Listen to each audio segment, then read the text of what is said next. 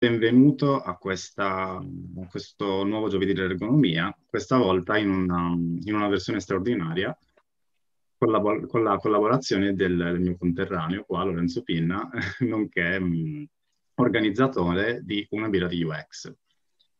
Vi do soltanto alcune informazioni tecniche e, ehm, per lo svolgimento del webinar. Innanzitutto vi ricordo che eh, l'Ergo Webinar è organizzato da eh, SIE Piemonte, quindi la ehm, sezione Piemonte, piemontese e valdostana della Società Italiana di Ergonomia e Fattori Umani, che è una società scientifica che dal 68 opera in Italia per promuovere lo sviluppo e la diffusione dell'ergonomia e dei fattori umani con realtà sociali, produttive, scientifiche e del territorio.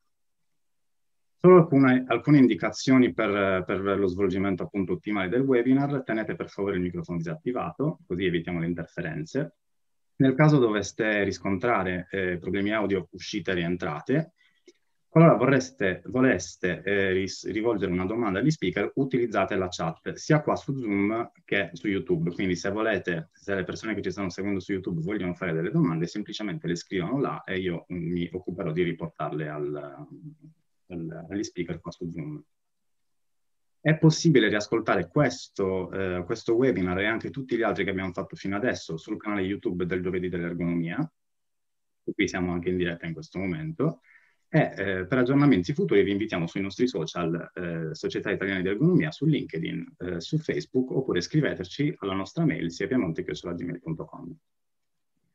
Vi ricordo soltanto l'appuntamento della prossima settimana con l'Ergo Forum dalle, il 6 maggio, quindi dalle 17.30 alle 19.30, organizzato da, ehm, dalla sezione Lombardia di SIE.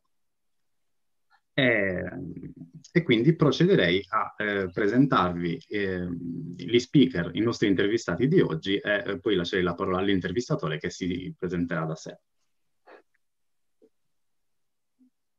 Marco Casucci è un nostro ormai abitué, psicologo del lavoro, PhD in ergonomia, Senior User Experience Designer in Whirlpool Corporation. Si occupa principalmente di usabilità degli elettrodomestici, interaction design, innovazione e ricerca. Cinzia Rinardo è Head of UX e Service Design in Fineco Bank, è specializzata in ergonomia, User Experience Design, usabilità e interazione uomo-macchina, progetta le modalità con cui gli utenti interagiscono con un prodotto o con un servizio in prevalenza digitale. E infine Silvia, Silvia, Gilotta, che è generalmente il nostro anfitrione, è psicologa del lavoro, dottorato di ricerca in psicologia applicata e ergonomia, ergonomo certificato EURERC e founder di Adequat. Supporta le aziende nel realizzare sistemi di lavoro adeguati alle persone ed è presidente della sezione Piemonte e Valle d'Aosta di SIE. Lorenzo, ti, ti lascio la parola e vi auguro un buon ergo webinar e una buona birra. A me non mi presenti, scusa, Fra. Eh no, ti devi oh. presentare tu. Hai detto tu che ti volevi presentare. Io ce l'ho la tua bio, se vuoi, io ce l'ho la tua bio, poi è pronta, se vuoi te la Dai, leggo. sì, presentami, ti prego. Va bene, ti presento. Lorenzo Pinna. Mi piace quando... Aiuta a migliorare vendite e contatti grazie all'esperienza utente. Lo fa per brand internazionali, per aziende e professionisti. Analizza i giusti dati e i comportamenti degli utenti e trova i colli di bottiglia. Gius, giuro che non l'ho letta, ma l'ho studiata a memoria. Wow! Grande, Fra. Beh, benvenuti a tutti, grazie mille di questa super opportunità, cioè molto, molto abbottonata, infatti mi sono anche messo la, la camicetta, così sono tutto bellino, ehm, ma non sarà troppo abbottonata, assolutamente, anzi ci sarà un po' di sangue in questa, in questa oretta, di, in questa oretta di, di, intervista, di chiacchierata, perché poi è bello, no? Alla fine mm, stappare una birra significa anche un pochettino parlare a parole, parole povere, a parole potabili. Beh, oggi abbiamo comunque tre super professionisti. Vabbè, Silvia la conosciamo già, quattro super professionisti. E, ehm, andremo a capire un attimino meglio eh, che cos'è questo discorso dell'ergonomia. Perché ehm, questa separazione tra ergonomia, esperienza utente, addirittura interfaccia utente, molte volte crea più confusione che altro. E quindi eh, il discorso di ergonomia piano piano alla fine si è andato quasi un po' a perdere, è invece un concetto estremamente importante. eh, che ci può aiutare tantissimo poi dopo nella vita quotidiana di progettazione, ma anche nella comunicazione poi dopo con il, eh, col cliente, perché poi dopo magari dobbiamo sempre elaborare un qualcosa che verrà utilizzato dagli utenti, però deve anche sancire questa, eh, questo collegamento tra business e eh, pubblico, come si può dire. Abbiamo tre domandone che abbiamo studiato per voi eh, direi di dirle subito, in modo tale che poi dopo andiamo a sviscerarle.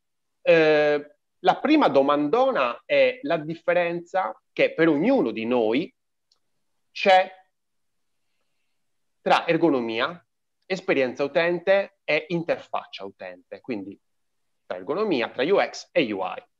Ovviamente qua entreranno in ballo le nostre esperienze personali, perché ovviamente la differenza per me può non essere la differenza per gli altri, ovviamente. La seconda domanda è il metodo infallibile, il vademecum, no? la, la, la medicina a tutti i mali, per capire se la UX rispetta i principi dell'economia, per capire se sancisce questa, eh, questo principio, questo enorme principio.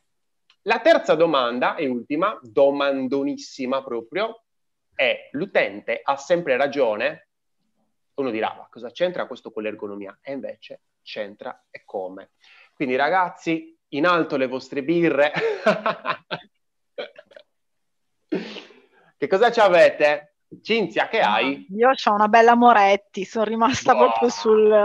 popolare, popolare. popolare. ci piace, ci piace. Marco, te? Io ho una birra portoghese fantastica, la Superboc. Ma che poi anche da che birre scegliete? Cioè, dite anche un po' di voi, cioè alla fine, no? Eh, parla di nostalgia dei tempi che furono quando si poteva viaggiare. ah, ma perché cioè, l'hai, l'hai portata dal Portogallo? L'hai portata? No, no, no, no, no, l'ho comprata di recente, però. Ah, ok. Però, però era bella. Per nostalgia, per nostalgia. Era bello come storytelling. Silvia, te? Io ho una birra che si chiama uh, Chloe del birrificio La Granda di Cuneo. Io sono piuttosto legata al mio territorio. Mi è piaciuta un sacco questa perché guarda che bella gra- quella visual che ha questa bottiglia. Non so se si vede benissimo. C'è una, una fanciulla un po' stim- non si vede benissimo, però è una bionda uh, leggera, uh, sembrava artigianale. un mostro, sembrava, non sembrava una Sembrava un mo- eh, guarda, ti faccio la fotografia e poi te la mando. C'è una fanciulla invece, però un po', era proprio una fanciulla, ma forse c'è il riflesso della luce. Quindi l'altra volta avevo la meno abrea, Ca- ho cambiato, che era di biella. Eh, stavolta ho cambiato perché metti mai, le congiunzioni astrali tra me e te, Lorenzo, portano a disconnessioni frequenti. Vado. Oh mio Dio. Vai, vai. Aspetta, aspetta, ci sono io. No. Allora, io ho ah, no, io questa bi- no, io la birra ricercatissima, ragazzi. Cioè, l'ho, l'ho ordinata direttamente dalla, dalla, dal Principato di Monaco. No, è, ehm, è una triple, quindi è una delle mie birre preferite. Quindi, ragazzi, io non capita spesso che apro delle triple insieme a degli ospiti. O comunque... Grazie. La triple è è la mia birra preferita, però a 10 gradi, quindi ho dovuto mangiare prima di... perché se no 10 gradi a stomaco vuoto sono...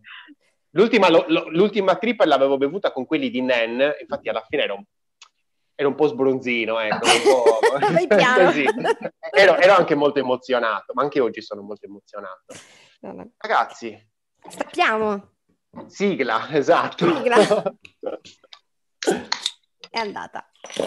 La bevete mm, così a ste, cioè a... Mm, così, senza a, bicchiere. A bruco, come no, diciamo no, in Sardegna, così. oppure... No, io così. Io vado Calice. Brava. Mm. No, vabbè, Cinzia, tu la Moretti io la proprio... così, cioè, la Moretti è popolare. Cioè, non è, non così, la devo bere in lattina, cioè è popolare. Sì. Cavolo, ragazzi, a me mi dispiace, ma mi sa che mi dovrete aspettare perché questa cosa qui ci mette un po'. Ho fatto una super. Anche quella di Marco ne ha fatto un sacco. È vero, ma cos'è la, la tua, Marco? La Superboc. Eh, ma che cos'è? Una? Eh, no, è una bionda relativamente leggera. Ah, ok. La tua, Silvia, che cos'era? Bionda, eh, The lager praticamente. Sì, sì, sì, assolutamente. Ah, perfetto, perfetto. Ragazzi, a tutti quanti, salute. A tutti. Buona salute. Salute. Salute. Madonna, che buone le triple, ragazzi. No, vabbè. No, cioè, mi piacciono troppissimo, sono super dolci. Io Bene, interrompo dai, un allora. attimo. Anche dal pubblico vedo che qualcuno... Vi interrompo Che bello. Ah, vabbè, ma- perché visto il clima, volevo farvi vedere per, per essere apprezzata Ah, Lorenzo, dal ti presento diciamo, la regno professoressa- Sabaudo e la professoressa Margherita Micheletti. Micheletti con birra. Ciao Margherita! Oh, che super piacere. Volevo farvi complimenti per il tono, per questa partenza simpaticissima e mi fa piacere ascoltarvi e torno tra il pubblico. Ciao. Ciao prof! Mio Dio, siamo osservati. Io, io, io- io la schermata dove siamo solo noi, quindi Oh, anch'io mi rendo conto. l'emozione. Bene. C'è qualcuno che Allora- applaude. Benissimo.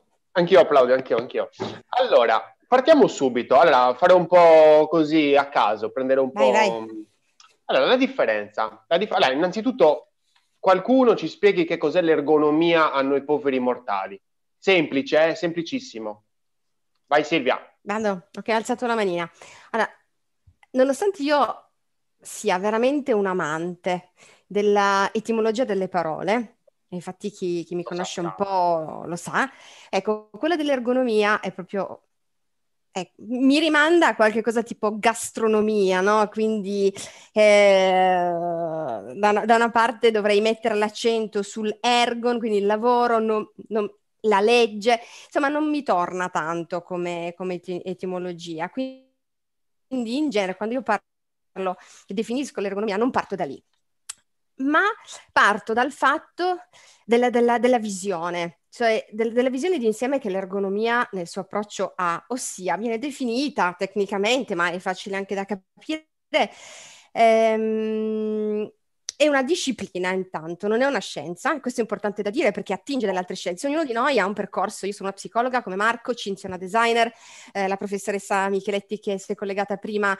è una biologa antropologa, poi ci sono gli ingegneri, ci sono i medici, quindi noi attingiamo dal- da quel bagaglio di conoscenze teoriche ma anche pratiche e le facciamo convergere nella disciplina dell'ergonomia. L'ergonomia si occupa di comprendere, di analizzare, di comprendere le interazioni e quindi già entriamo nell'ambito dell'interazione delle interfacce tra le persone e gli altri elementi del sistema, che poi sia un sistema di vita, un sistema domestico, un sistema ludico, un sistema sanitario, un sistema lavorativo, non importa.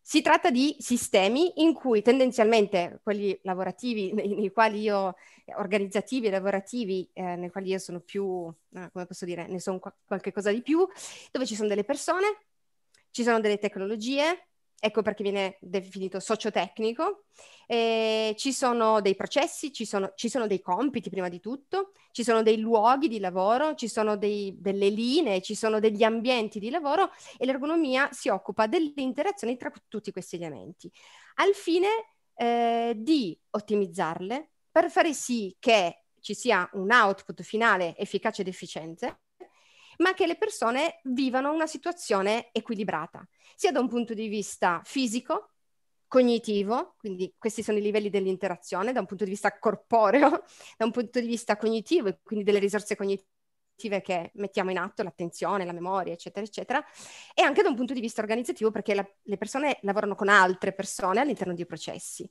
E quindi l'ergonomia si occupa di questo, si, si occupa di trovare un equilibrio lavorando conoscendo le persone, come funzionano le persone, lavorando nell'interazione, quindi anche nelle interfacce. Questa è l'ergonomia. Si occupa anche del- delle influenze che gli elementi esterni al sistema, preso in considerazione, hanno un impatto all'interno. E quindi in questo periodo puoi ben capire che chi fa il nostro lavoro si sta occupando di tutto quello che è la pandemia, in termini anche proprio di organizzazione dei trasporti, eccetera, eccetera, ehm, ha, ha avuto impatto e ha impatto nei modi, nelle tecnologie di lavoro. Noi principalmente ci stiamo occupando di quello in questo momento.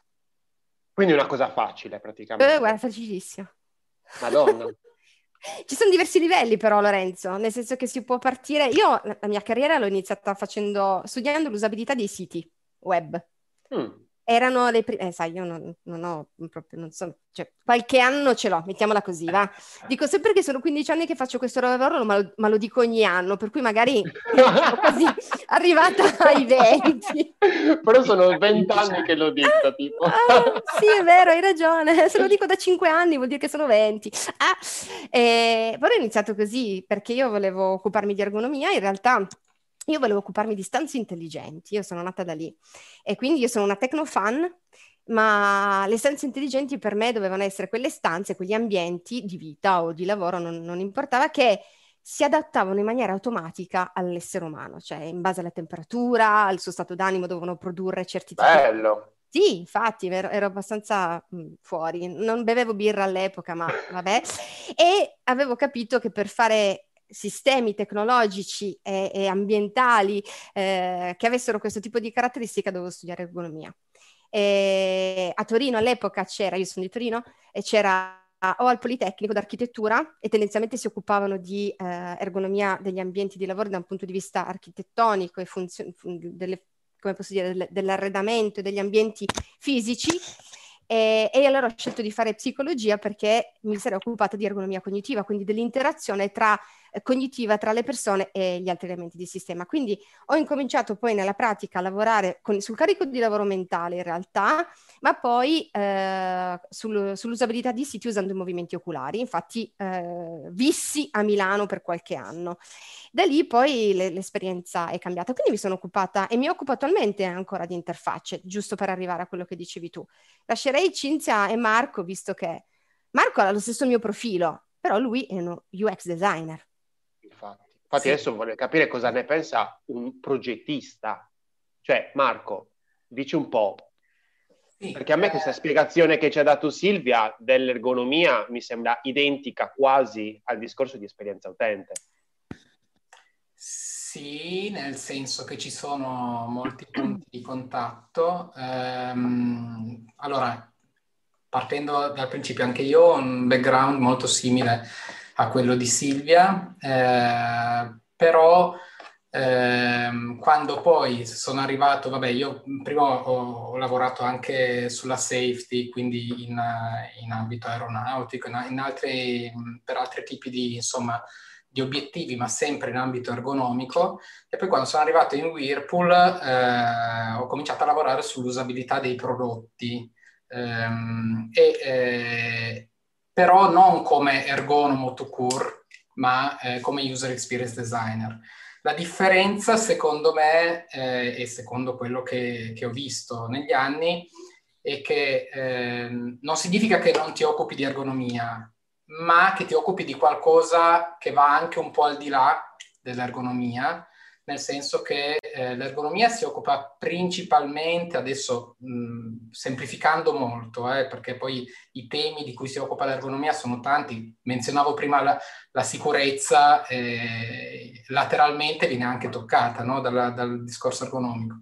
La, la 626 in Italia ha avuto eh, come principale promotore l'ergonomia, quindi voglio dire, non, non stiamo parlando di qualcosa mh, di strettamente legato all'usabilità in senso stretto, no? però eh, si occupa, effettivamente l'ergonomia si occupa principalmente della facilità d'uso, dell'adattamento degli ambienti e degli strumenti, diciamo, alle attività dell'uomo, eh, dell'uomo e della donna, eh, in senso il più ampio possibile ovviamente, perché poi bisogna ovviamente contestualizzare e questo eh, riguarda l'ergonomia, la user experience va un po' al di là nel senso che eh, tende anche a dare peso a altri fattori quali la desiderabilità, la piacevolezza dell'uso, la soddisfazione nell'uso, non che l'ergonomia completamente non li tocchi questi temi, però generalmente mh, ti devo dire, se mi metto il cappello da ergonoma e basta, probabilmente certe soluzioni eh, di design eh, sarebbero assolutamente da scartare a prescindere, invece poi cerco dei compromessi che, che permettano insomma a quel prodotto o a quel servizio di essere non solamente fruibile in maniera semplice, ma anche appetibile, ma che, che, che regali delle soddisfazioni, che dia magari la possibilità alle persone di mettersi in gioco e di imparare delle cose e quindi cioè che, che abiliti l'utente, no? non necessariamente che sia se, mh, qualcosa di facile, no? anche perché eh, ovviamente, vabbè, lo dico senza, eh, senza paura, non, non, rivelo nulla di particolare, però la, lavorando in un'azienda è, è, anche importante che il prodotto venga venduto. Eh, quindi comunque una cosa che vorrei aggiungere al discorso che faceva Silvia e che mh, magari è interessante è la, è la multidisciplinarità del, dell'ergonomia, no? nel senso che eh, poi in realtà a ehm, come dire, a valutare, a, a, progettare ambienti e strumenti che siano facili da utilizzare, eccetera. Eh, non ci sono ovviamente solo gli psicologi, ma ci sono tutta una, un'altra serie di figure, designer, architetti, medici, cioè veramente è, è, è molto ampia la platea di, di, di discipline che possono eh, comunque contribuire e che contribuiscono, ma che hanno un approccio user-centered e che seguono dei principi ergonomici. No? Quindi i, la sovrapposizione secondo me è molto ampia eh, tra, tra, ergonomia e user experience. Eh, l'user experience diciamo che eh, guarda anche ad aspetti che generalmente in ambito ergonomico sono magari meno, eh, meno prevalenti. Ecco. Questa e è la le, mia opinione. E l'interfaccia, la UI, che c'entra in tutto ciò? È a rendere bello il prodotto. Cinzia. Io parlo del digitale. Io, guarda, io ho fatto un'esperienza totalmente, guarda, io ho fatto un'esperienza un po' diversa, perché io invece nasco come designer e mi sono sempre occupata prima di tutto del bello, la bellezza, la piacevolezza, devo attrarre, devo, attra- devo attrarre l'utente prima di tutto. Ma ahimè, disegnando e ridisegnando mi sono sempre più resa conto nel mio percorso professionale che sarebbe stato molto utile che i miei prodotti fossero anche ehm, molto semplici da usare, molto semplici e eh, quando, sono, quando sono uscita dall'università io mi occupavo di prodotto industriale, quindi prodotto fisico e quindi per me era importante anche che fossero confortevoli. Ecco quindi che mi sono avvicinata. Dopo. Io ci sono arrivata dopo all'ergonomia. Mm-hmm. Esatto, ci sono arrivata dopo, step by step, quando disegnando mi sono resa conto che forse sarebbe stato meglio eh, disegnare prodotti e interfacce eh, non solo belle, ma, ma anche molto, molto, usabili. Quindi io sono approdata, sono approdata dopo all'ergonomia. Però usi un termine ambiguo, sì. Eh, no, perché io devo mettere un po' di pepe no, in questa... Sì, sì, sentiamo l'ambiguità. no, l'amb... no la, l'ambiguità è nel termine bello, che per noi credo sia assodato, no? Certo. Che bello vuol dire utile. Però per altri uno può dire, eh, ma è bello ciò che è bello, non è bello ciò che piace. Cioè, questo bello, cioè mh, mm, lo, potia- lo, possiamo mh, mm, switchare, lo possiamo cambiare in un altro termine? Perché la, cioè, se io pensassi alla UI, sì. Sinceramente non penso al bello, non penso a definirla bella, io personalmente. Uh, in che senso, la... scusami, perché Beh. non la definiresti bella? Cioè, cioè io posso fare, adesso definire... parliamo un po', di, parliamo un po de, del digitale.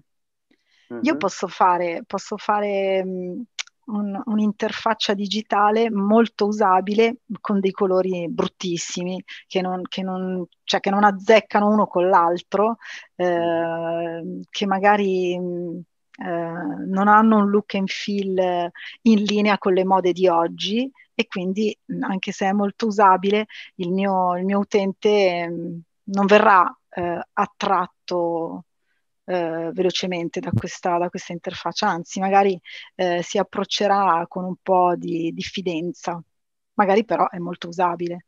Quindi è chiaro che eh, il bello, cioè l'usabilità deve andare di pari passo insieme un, po- un pochino, un pizzico al bello, perché sennò non funziona. Ecco perché eh, oggi quando si parla di UX spesso si parla di UI insieme, perché è insieme che eh, si riesce a, re- a, realizzare, io parlo del digitale ovviamente in questo momento, un, uh, un prodotto molto buono. Poi lascio la parola anche ai miei colleghi su questo. Sì, sì, sì, no, infatti è una, cioè, è una discussione aperta, assolutamente un dialogo. Ehm, se invece do- dovessimo definire anziché con...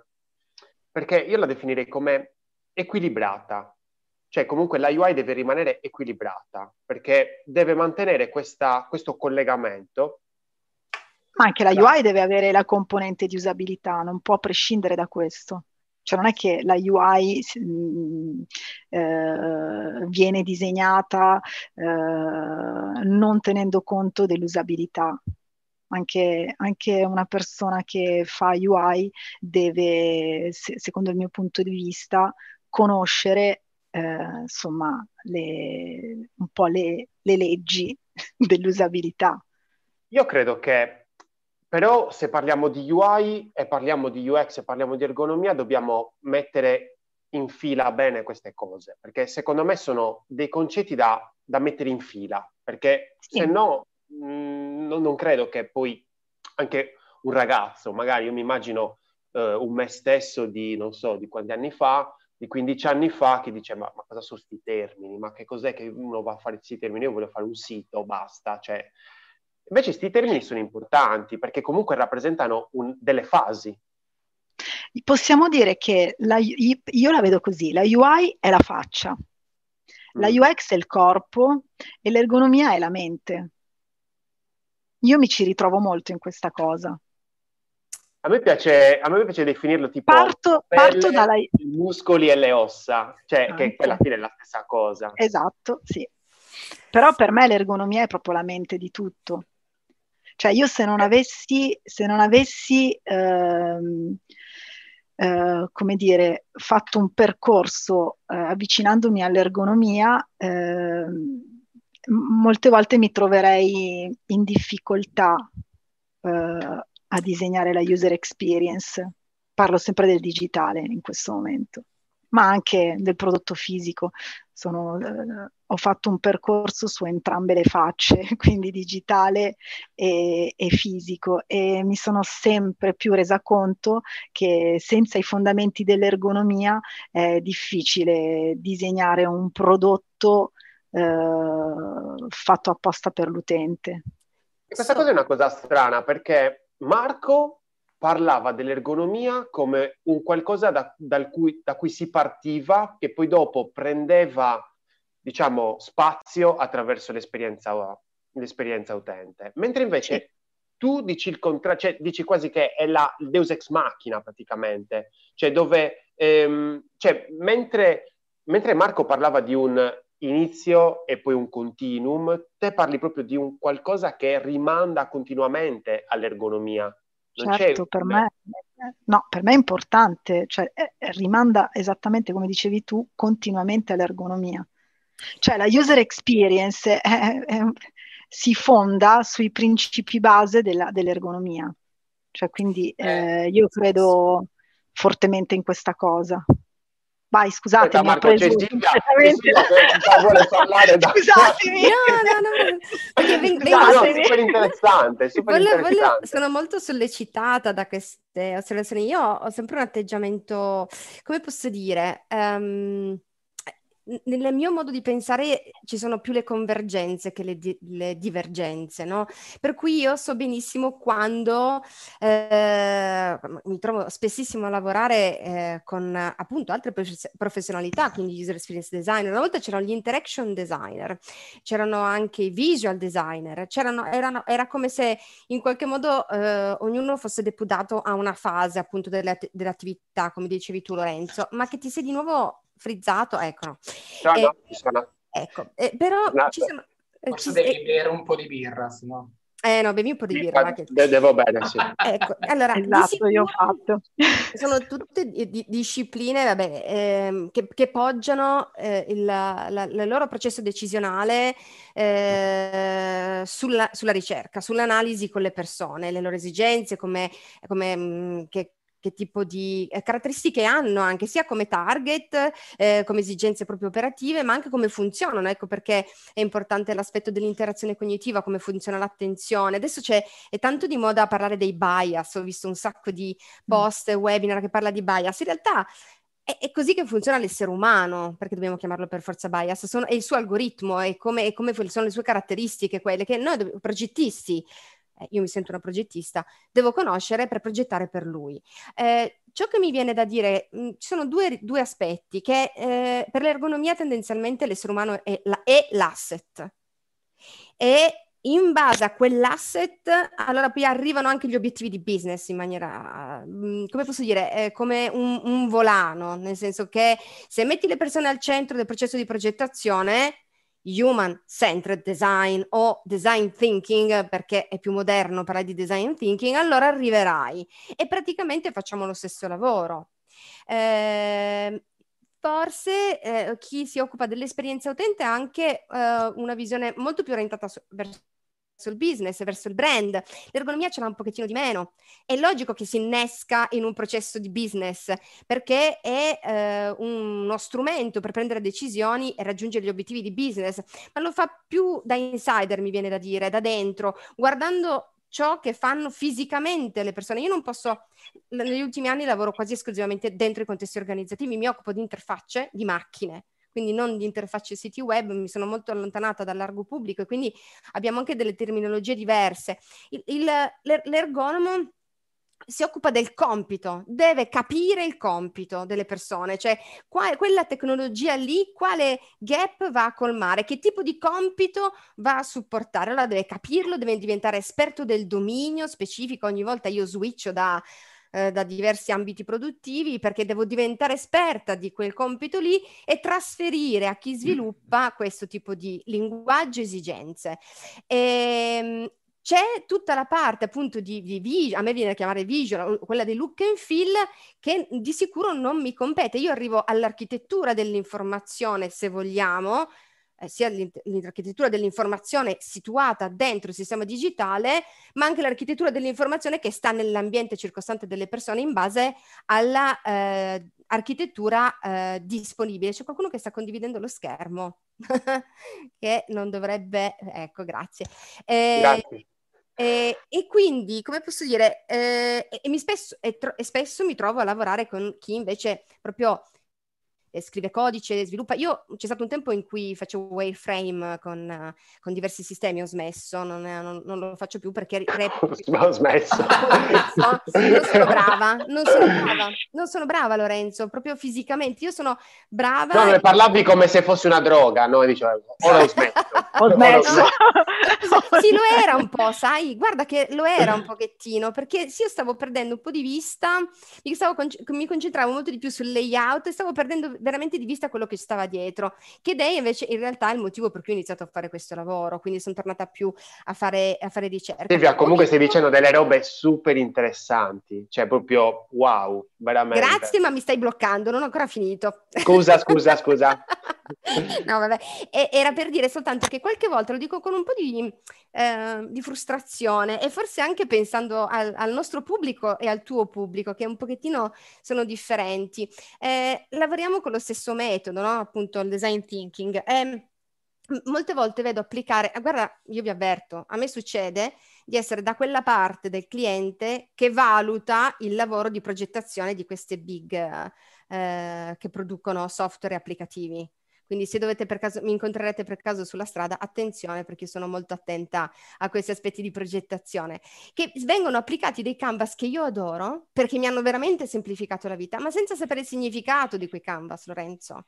Dietro lo user journey c'è una task analysis Dietro, mh, mm, non lo so, il personas, c'è un'osservazione, l'intervista, le interviste etnografiche. Qualche volta questi sistemi si impallano sopra, si innescano sopra e vengono compilati senza veramente fare eh, ricerca. Questa cosa del dell'empatia non è mi metto nei panni degli altri, io mi metto nei panni degli altri perché lo, lo conosco, lo comprendo, non faccio finta di essere. Questo è un aspetto molto importante sui quali vi sollecito a riflettere. Wow. Perché strument- molte volte viene usata in maniera strumentale questa cosa dell'empatia e non in maniera mh, mm, eticamente corretta. Sì, è un po' una paraculata. Ecco, l'hai detto tu. Co- l'ho detto io, l'ho detto io, sì. Lo, forse ero l'unico che poteva dire. no? no, nel senso, sì, è vero, c'è molta... Mh, c'è molto di, ah sì, va bene, ci provo, provo a fare questo, questo sforzo, ecco perché tanto è così il metodo, così mi dicono di fare, così faccio. È molto bella la tua visione, cioè è, è bella perché è differente, cioè non perché è, è la migliore, è bella perché è differente perché, rispetto a mh, mm, un discorso di eh, ordine, primo, secondo, terzo, oppure un discorso in crescendo, oppure un discorso di rimando come quello di Cinzia, eh, tu parli di due differenti emisferi, come se fossero proprio di un cervello uno dedicato alla persona. Eh, ti è piaciuta questa metafora? Sì, mi piace. Vediamo dove vai eh, a parlare però prima. Allora, un, due di, differenti emisferi. Uno eh, dedicato alla, alla, persona, e quindi ergonomia dedicata alla persona, basta, punto, fine. La UX è più un qualcosa che sì, alla persona va bene, però voglio anche capire un discorso di brand awareness, voglio anche capire comunque un discorso di coerenza con il business, perché non posso... Come è giusto che sia. Sì, sì, sì. Sentiamo Marco, perché forse lui ha qualcosa da dirci su questo. Beh, è giusto me, così, Lorenzo? Secondo me sì, eh, ma non è molto diverso da quello che intendevo dire anch'io, onestamente, quindi mi ritrovo... No, ragazzi, ci vuole una guerra, però non c'è... no, no, no, d'accordo. no, però comunque ci sono, ci sono c'è, c'è, una base comune, secondo me, che è quella dell'ergonomia. Allora, dipende sempre se... È logico che se, se uno dice adesso divento user experience designer senza sapere nulla di ergonomia, secondo me è proprio un errore fondamentale, no? Nel senso, certo, si può fare, però si, si farà male, perché... Eh, sì, è come andare al supermercato senza i pantaloni. Sì, eh, non hai, diciamo, c'è la base. Senza la lista della spesa e senza sapere cosa comprare. Senza la lista della spesa, direi. Scusate, senza la lista della spesa. E senza sapere che cosa vuole, vuoi cucinare. Esatto, parlando cioè, dell'obiettivo. Però... Con fame, magari. Eh. Non so se mi è capitato andare a fare la, la spesa con fame, con la fame. Non, si, non devi farlo perché compri mai, tutto. Mai, perché compri le scemenze. Ecco, ottima metafora, bravo. Però se guardiamo il metodo del design thinking che oggi ha preso piede tantissimo tra gli user experience designer, è un metodo che secondo me si avvicina moltissimo al metodo eh, che utilizzavamo tantissimi anni fa eh, in ergonomia. No?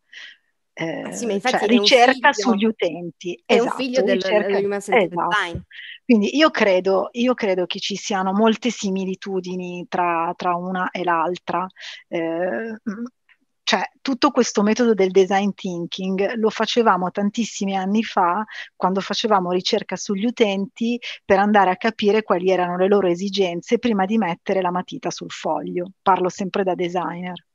Quindi io ricordo quando, quando dovevamo progettare, che ne so, la bagagliera del treno, del pendolino, facevamo proprio le interviste sul treno con gli utenti dove venivano ripresi mentre facevano l'attività di inserire il bagaglio all'interno della bagagliera tutto questo, questo bagaglio eh, di informazioni che poi ci portavamo a casa serviva solamente per fare il prodotto adatto al più ampio eh, raggio di esatto, al più ampio spettro di persone che, utilizza, che utilizzano quotidianamente il treno e la, e la bagagliera. La stessa cosa poi facciamo nella user experience. Oggi, quando applichiamo il metodo del design thinking, da dove partiamo? Facciamo prima le ricerche etnografiche, poi iniziamo a costruirci le nostre user personas in base alle ricerche etnografiche, facciamo anche le interviste attraverso questionari, eh, interviste direttamente con gli utenti, eccetera. Quindi io credo che entrambe le cose siano molto simili e che la user experience eh, sia nata praticamente da, dai metodi che tanti anni fa utilizzavamo nell'ergonomia. Questo... questo... è il mio pensiero. Io vedo molte similitudini perché io sono nata tanti anni fa utilizzando quei metodi lì vecchio stile, oggi li chiamiamo design thinking, ma non sono altro che quelli. Lo stesso Tim Brown lo, lo dice, eh? lo stesso eh. CEO di, di, IDEO lo dice, il design esatto. è uno human centered design approach, quindi esatto. è molto più però spezzare una lancia a favore della user experience, io quello che ho notato eh, in questi anni è che di solito in ambito ergonomico ehm, non sempre c'è una spinta all'innovazione. Eh, dico una cosa brutta e magari non condivisa, non, condivisa eh. non pretendo che sia accettato. No, neanch'io. No. Neanch'io. No. No, non condivido. Così Lorenzo è contento. no, aspettate, non ho nemmeno parlato. Ah, non ho nemmeno parlato. L'avete interrotto. Silvia, l'avete non inter... condividiamo. Aspetta, aspettate. Silvia, Silvia, fermi, fermi, fermi. No, Marco, che, esprimi il tuo... Dire, quello che intendo dire non è ovviamente una cosa bianco e nera. No, non sto dicendo che l'ergonomia non faccia innovazione, ok?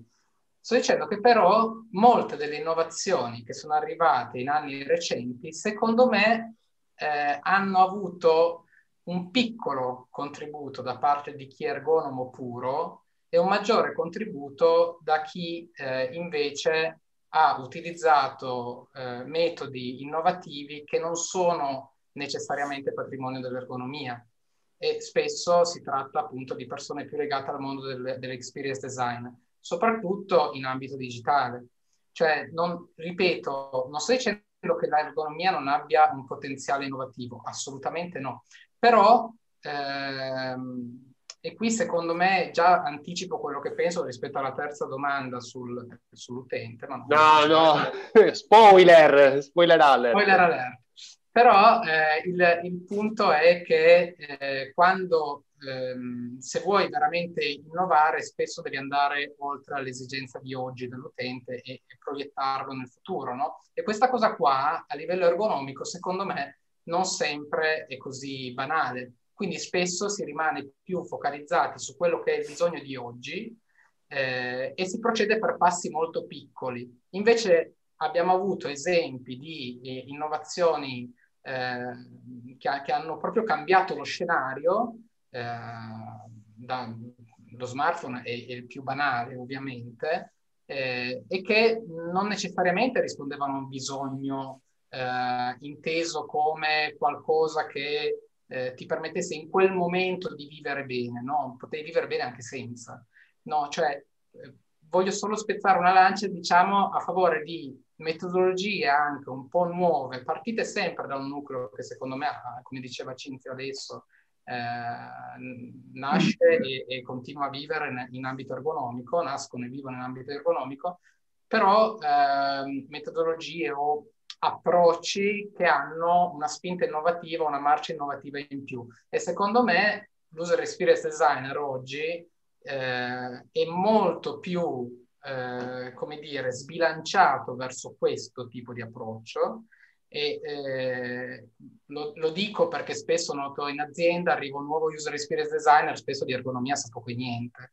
E quindi questa cosa qua a me, mh, mm, come dire, poi, poi, nel tempo impara anche lui perché poi vede che è necessario. Però voglio dire, spesso eh, probabilmente anche in ambito formativo, e in Italia secondo me eh, questo comincia a diventare un tema importante, eh, in ambito formativo uno user experience designer non potrebbe assolutamente prescindere da una buona preparazione ergonomica, con da, da casi studio eh, di ergonomia, perché mh, semplicemente, come dicevamo un po' prima, eh, o come penso personalmente io, la user experience è qualcosa, se vogliamo, che, che, che, si spinge un po' oltre, con degli obiettivi anche di piacevolezza, di business anche, eccetera, ma comunque il nucleo rimane l'utente. Nel momento in cui tu non soddisfi l'utente, e l'utente non potrà mai essere soddisfatto se trova il prodotto complicato da utilizzare, se trova il prodotto eh, non adeguato alle proprie esigenze, eccetera. Quindi stiamo parlando di usabilità e di ergonomia.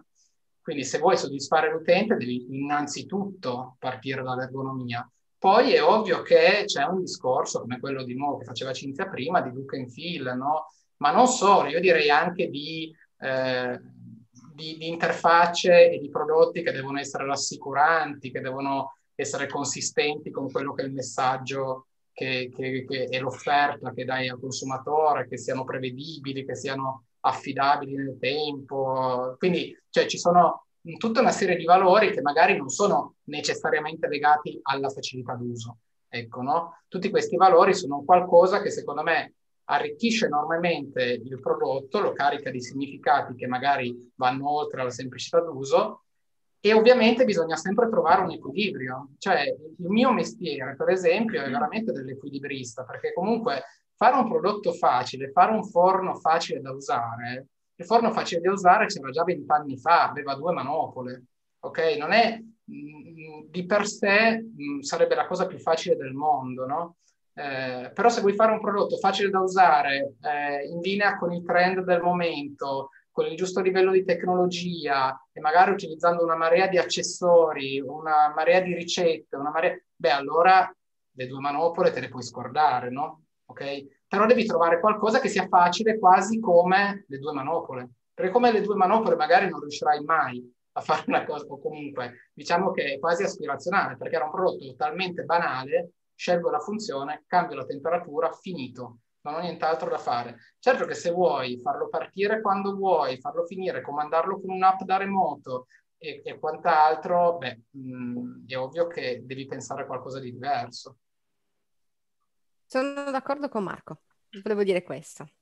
Ah, che... quindi cioè, da prima Anche che non eri assolutamente sono d'accordo, d'accordo anch'io. Il sudore perché... no, ti, ti, spiego, spiegotti, spiegotti. Adesso basso anche la mano perché questa manina alzata. Allora. Eh, sì, allora i, i jump innovativi eh, non sono tipici dell'ergonomia, è vero nel senso che noi lavoriamo, almeno io nella mia pratica, ecco, c'è, un, c'è una distinzione importante da fare, ehm, secondo me, ehm, che ognuno naturalmente risponde in base al proprio vissuto, alla propria area di esperienza, alle esperienze nazionali ed internazionali, quello che è alla portata di mano. Diciamo che l'ergonomia um, mette a disposizione strumenti, metodi, comunque di nuovo human-centered design, centrati sulle persone anche in maniera prospettiva prospettica, quindi pensando al futuro, ma mette a disposizione eh, proprio dal basso, bottom up, eh,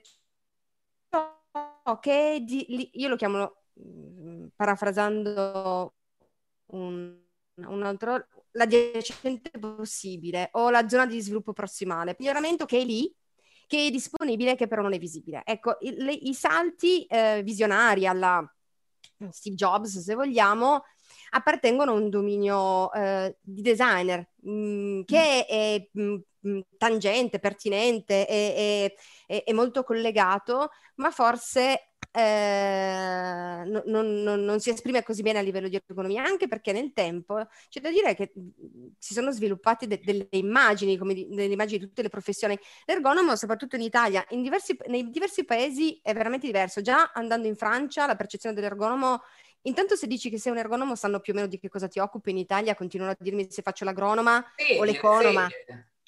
O le sedie, come nei post Lorenzo. Mouse, le sedie. Esatto, il che ci sta, va, va bene, ma non è solo quello, anzi, mm, tendenzi- sì, esatto. Perché l'uomo prima, no? Allora quindi il fatto di salvaguardare la sua salute e sicurezza. Ecco, questo ha anche creato un'immagine dell'ergonomo come quello che viene a fare le analisi. È vero, facciamo, si fanno delle analisi della situazione attuale, ma, ma, poi l'idea è quella di fare come il salmone che risale il processo, no? La cosa bella nostra, cioè di chi fa il mio lavoro, e io adoro, forse un po' si sente, e mi dispiace che a Torino, per esempio, mh, ci sia sviluppato poco, nel, nel senso negli ultimi anni, ma abbiamo assolutamente grande fiducia nell'autunno, senza fare nomi e spoiler. Ehm, la, come posso dire? Ehm, il, il, il, processo di, di innovazione noi è, è, bello perché possiamo lavorare su differenti livelli. Non lavoriamo soltanto sull'interazione della macchina con la macchina, anzi, è il punto d'arrivo. Noi possiamo lavorare sul compito, possiamo lavorare sui processi, possiamo dire guarda che come lo fai? Non funziona, devi cambiare, non va bene così perché ti fa male, perché è dispendioso, perché eccetera eccetera. Logicamente non lo dice l'operatore, osservi l'operatore, parli con gli altri stakeholder all'interno dell'organizzazione e così. Lavori su altri livelli e questo fa sì che poi il progetto sia veramente ricco. È vero che poi magari converge nella soluzione tecnologica, o nella preparazione o nell'inserimento di una soluzione tecnologica, ma prima organizza il layout delle macchine, organizza le persone, aumenta le competenze, definisci i ruoli, che ne so, ti sto facendo una finta pensando a, a un progetto al quale io tengo moltissimo, oppure i valori eh, che sono contenuti in quel tipo di attività e la peculiarità e il saper fare di quel lavoro, quindi le competenze. Quindi l'ergonomo ha, come posso dire, a disposizione un sacco di livelli sui quali poter lavorare. Questo è molto divertente, oltre che eh, efficace dal punto di vista del progetto. Comunque mh, vi devo riprendere a tutti e tre perché state parlando poco della UI. Urca. Va bene, parliamo della Troppo UI. dell'ergonomia. Allora, la UI... Un po' di meno io... della UX. Ah, okay. La UI proprio zero, cioè devo essere io a mm. portarvela ogni volta. Allora, eh, perché non bevono birra? Vedo che voi non bevete. no, no, io, no, io praticamente c'è ragazzi. Guardate se vi sollecito, ma... Eh, Cinzia, fatene portare un'altra. Io, siccome prima Cinzia ha accennato alla UI, io volevo dire anche solo una piccola cosa su questo. La UI è la user interface, quindi dipende sempre da, da, da che punto la si guarda, no? Io, eh, per esempio, io mi occupo di user interface, in, aziendalmente per noi le user interface sono i pannelli di controllo degli elettrodomestici, ok? E poi oppure le app su mobile nel caso in cui i prodotti siano connessi.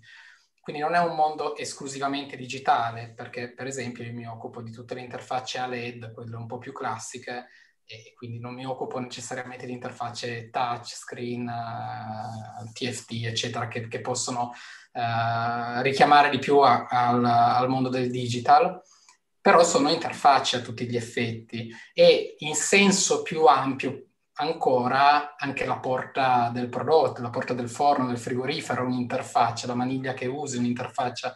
Quindi dipende sempre a che punto ci si colloca. In generale non ho mai sentito parlare della maniglia come di una UI, anche se lo è, ok? Quindi eh, in generale nel linguaggio, nel, nel, modo di parlare, la UI si è sempre un po'... Eh, ci si limita a definire qualcosa che ha a che fare con la UI ciò che ha a che fare con l'elettronica eh, nel nostro ambito o col digitale eh, in, in, altri ambiti.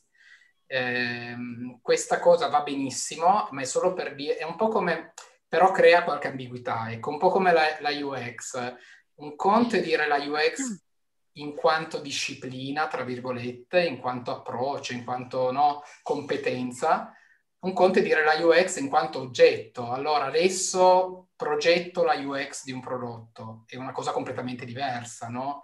Cioè, ehm, la prima è appunto un insieme di competenze che ti permettono di fare la seconda.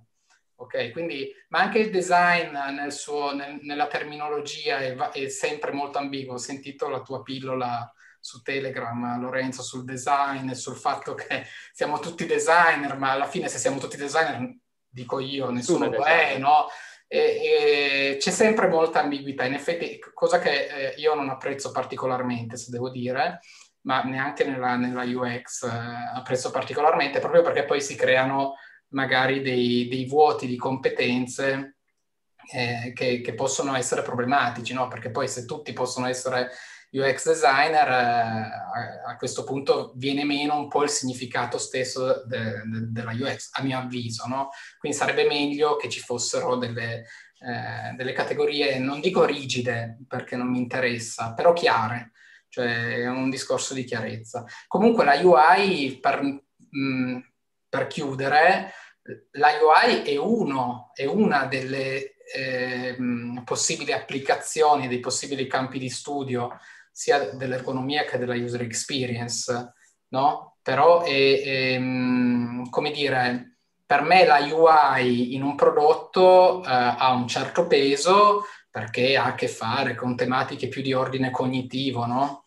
eh, mentre altre, altri aspetti del prodotto hanno a che fare non solo con c'è sempre una, un aspetto cognitivo ovviamente, ma, ma, magari hanno a che fare con un, discorsi di accessibilità fisica, di, di sforzo necessario, eccetera, eccetera. Ehm, la, la, la, UI ha questo peso maggiore, nel senso che ti deve peso maggiore in ambito cognitivo, ma ci sono tutta un'altra serie di, di componenti che devi comunque guardare da ergonomo con, con attenzione, cioè la UI è solo una di queste cose.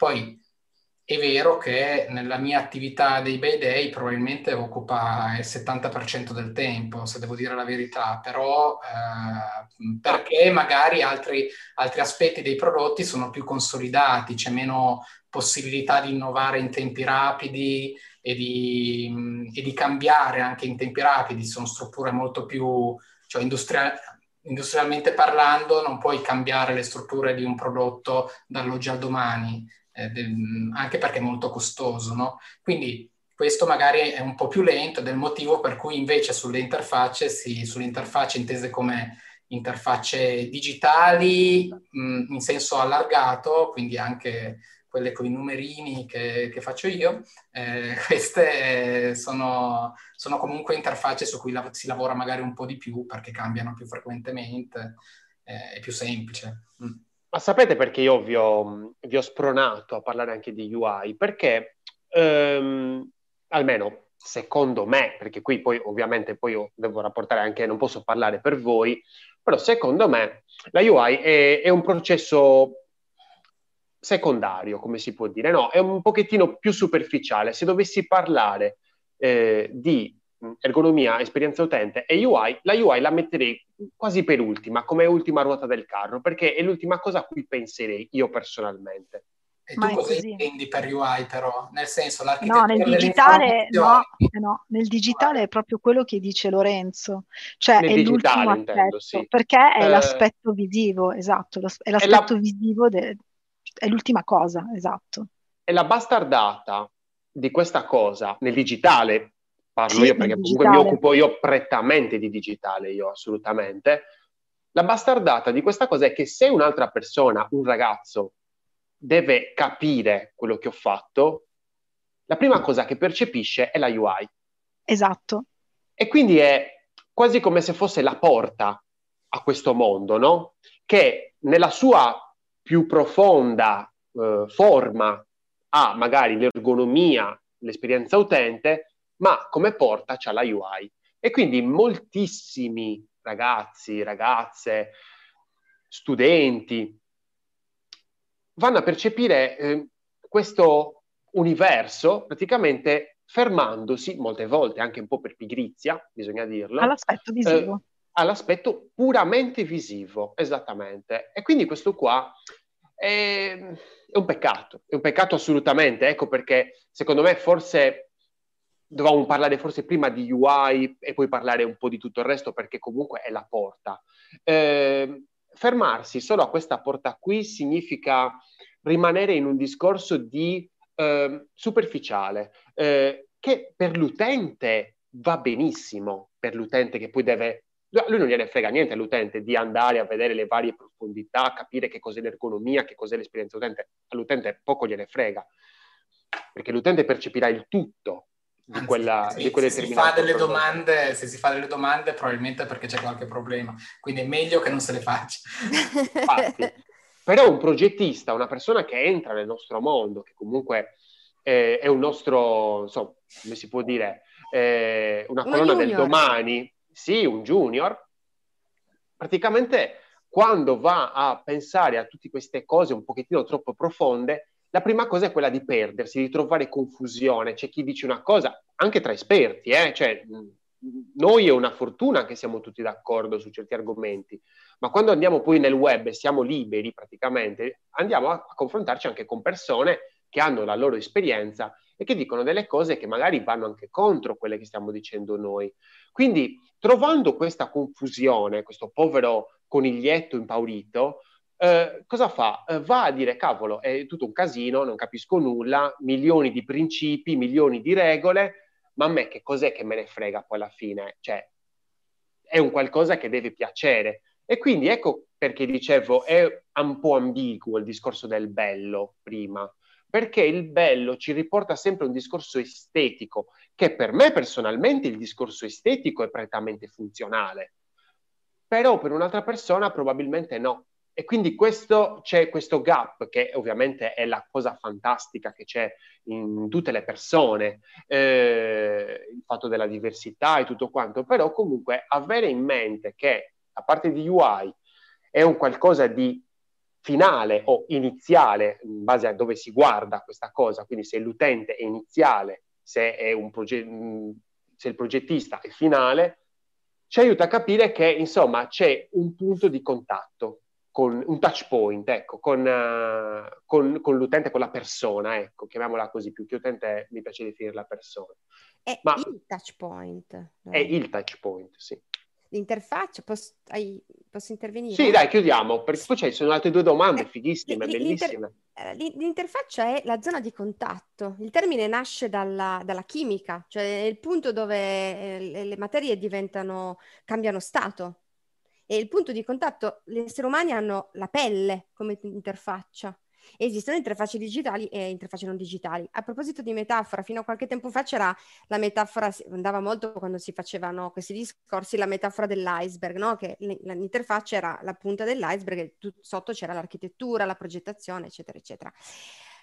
Eh, molte volte per me, che non lavoro necessariamente sul digitale e di sicuro non lavoro più nel grande pubblico, l'avete capito, eh, l'interfaccia è il punto di partenza. E il punto di partenza è come, ok, vediamo che cosa, come siamo messi ora. E, l'interfaccia può essere un'interfaccia di una macchina pote- eh, digitale di una macchina, oppure l'interfaccia di comando, oppure l'interfaccia di un oggetto. Uno dei, dei, dei progetti un po' più ambiziosi degli ultimi anni sui quali abbiamo lavorato e pubblicato sono gli esoscheletri e adesso stiamo lavorando sulla robotica collaborativa. Lì non ci sono interfacce digitali, è l'artefatto di per sé l'interfaccia. Esatto. Ma lì entrano in ballo componenti di interazione molto forti, che vanno al di là del come dispongo l'informazione. Lì c'è quasi una, una si instaura una specie di relazione, di cooperazione con l'agente umano e l'agente, l'agente robotico. Si va a lavorare su interazioni molto di, diverse e delle quali non basta pensare all'usabilità, eccetera, eccetera. Ci sono elementi di mh, trust di fiducia cioè, e di inferenza anche, quindi molto psicologici, visto che l'utente l'operatore per noi mm, che lavoriamo tendenzialmente nelle aziende ha ehm, di fronte Uh, un, un, oggetto che si muove e che è dotato di intelligenza e quindi inferisco a questa macchina una sorta di intenzione. Vedi che da, dipende da come la guardi, dall'esperienza specifica del contesto progettuale. Lorenzo. Molte volte per noi l'interfaccia è il punto di partenza, è il punto di partenza della situazione attuale per capire dove stanno i problemi, ma è, è fondamentale. Di sicuro però eh, la funzione, la, mm, come si dice, l'estetica è una funzione, come dici tu, perché conduce o meno a certi tipi di comportamenti comportamento. In ogni caso c'è da fare una grande differenza. Gli, le persone che utilizzano le interfacce delle app e dei siti, eccetera, eccetera, hanno libertà di scelta. E questo per me è un, è un aspetto molto importante di... I microfoni, per favore, Francesco, ci dai una mano per cortesia? Uh, c'è una, una, questione molto importante a livello uh, di, di, progetto, ossia il fatto che le persone che lavorano nelle organizzazioni e usano certi tipi di interfacce eh, non hanno scelta. Cioè, quelle devono usare, perché quelle sono le macchine predisposte per quel tipo di lavoro. Quindi c'è una grandissima differenza proprio anche di contesto. Eh, quali, sulla quale è anche importante riflettere. Per, per chi pro- lavora nel grande pubblico, lo dichiamo io, business to consumer, ha, eh, ha bisogno anche di fare in modo che quell'interfaccia sia prima di tutto facile, soddisfacente, che soddisfi le esigenze e sostenga il compito, ma anche piacevole, perché io in, in un nulla posso cambiare e andare da un'altra parte. Le... Immaginate che cosa sia invece un contesto mh, mm, produttivo dove non si può cambiare, ma perché dobbiamo privare quell'operatore lì anche di facilità d'uso e piacevolezza, che però ha altri tipi di, di riferimento. Ecco, adesso sto un po' zitta. No, invece no, grazie mille. Se vuoi parlare ancora, cioè, senso, sono cose bellissime da sentire. Non capita tutti i giorni di, sentire eh, spiegazioni.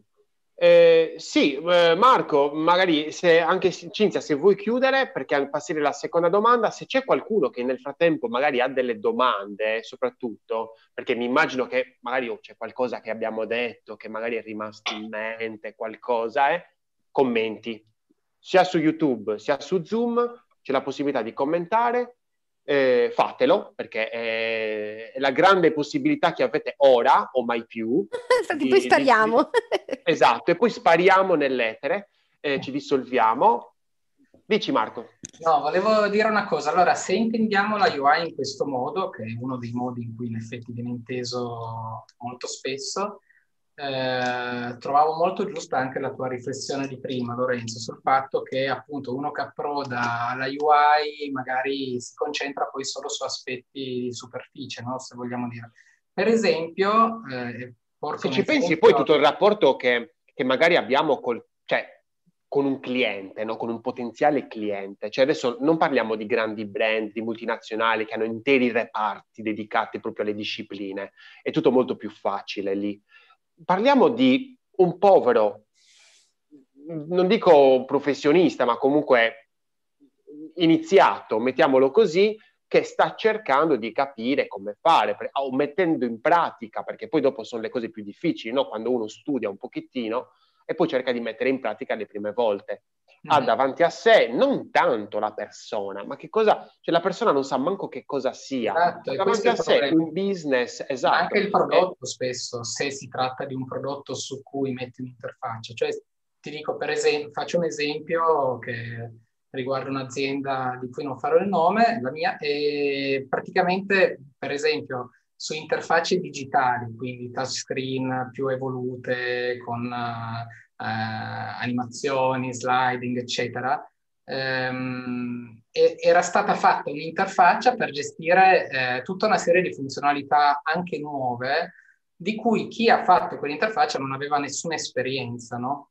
Eh, i, i, problemi sono venuti fuori quando sono stati lanciati, per cui ad esempio, faccio un, un esempio singolo, eh, c'era una funzionalità che durava diverse ore, una funzionalità, un, un'operazione di manutenzione che si fa raramente, ma che quando va fatta richiede l'intervento dell'utente in diversi momenti.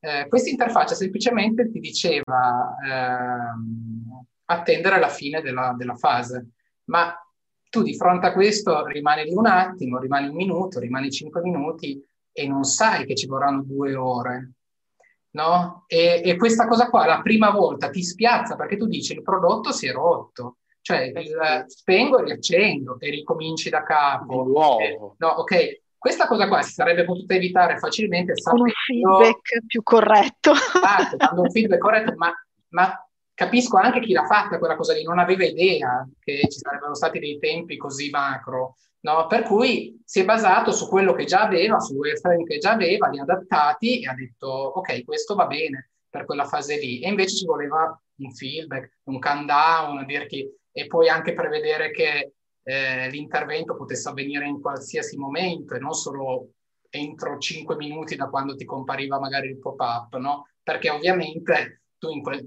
nel giro di due ore potevi anche essere uscito e andare a fare la spesa. Quindi potevi, dovevi essere messo nelle condizioni di continuare nel momento in cui tornavi a casa, se no ripartivi da capo. Questo è diventato un processo infernale, per fortuna poi risolto brillantemente grazie alle nostre grandissime capacità, però eh, che, ha, eh, che ha alla base la scarsa conoscenza del, del, task sostanzialmente in questo caso, oltre che dei bisogni dell'utente, no? Per cui appunto tu potevi aver fatto una UX intesa come esperienza su quell'interfaccia eh, di altissimo livello, eh, molto eh, cioè, piacevole, che dava grande soddisfazione, però poi tirare giù tutti i santi del calendario perché qualcuno non aveva pensato questa cosa, no?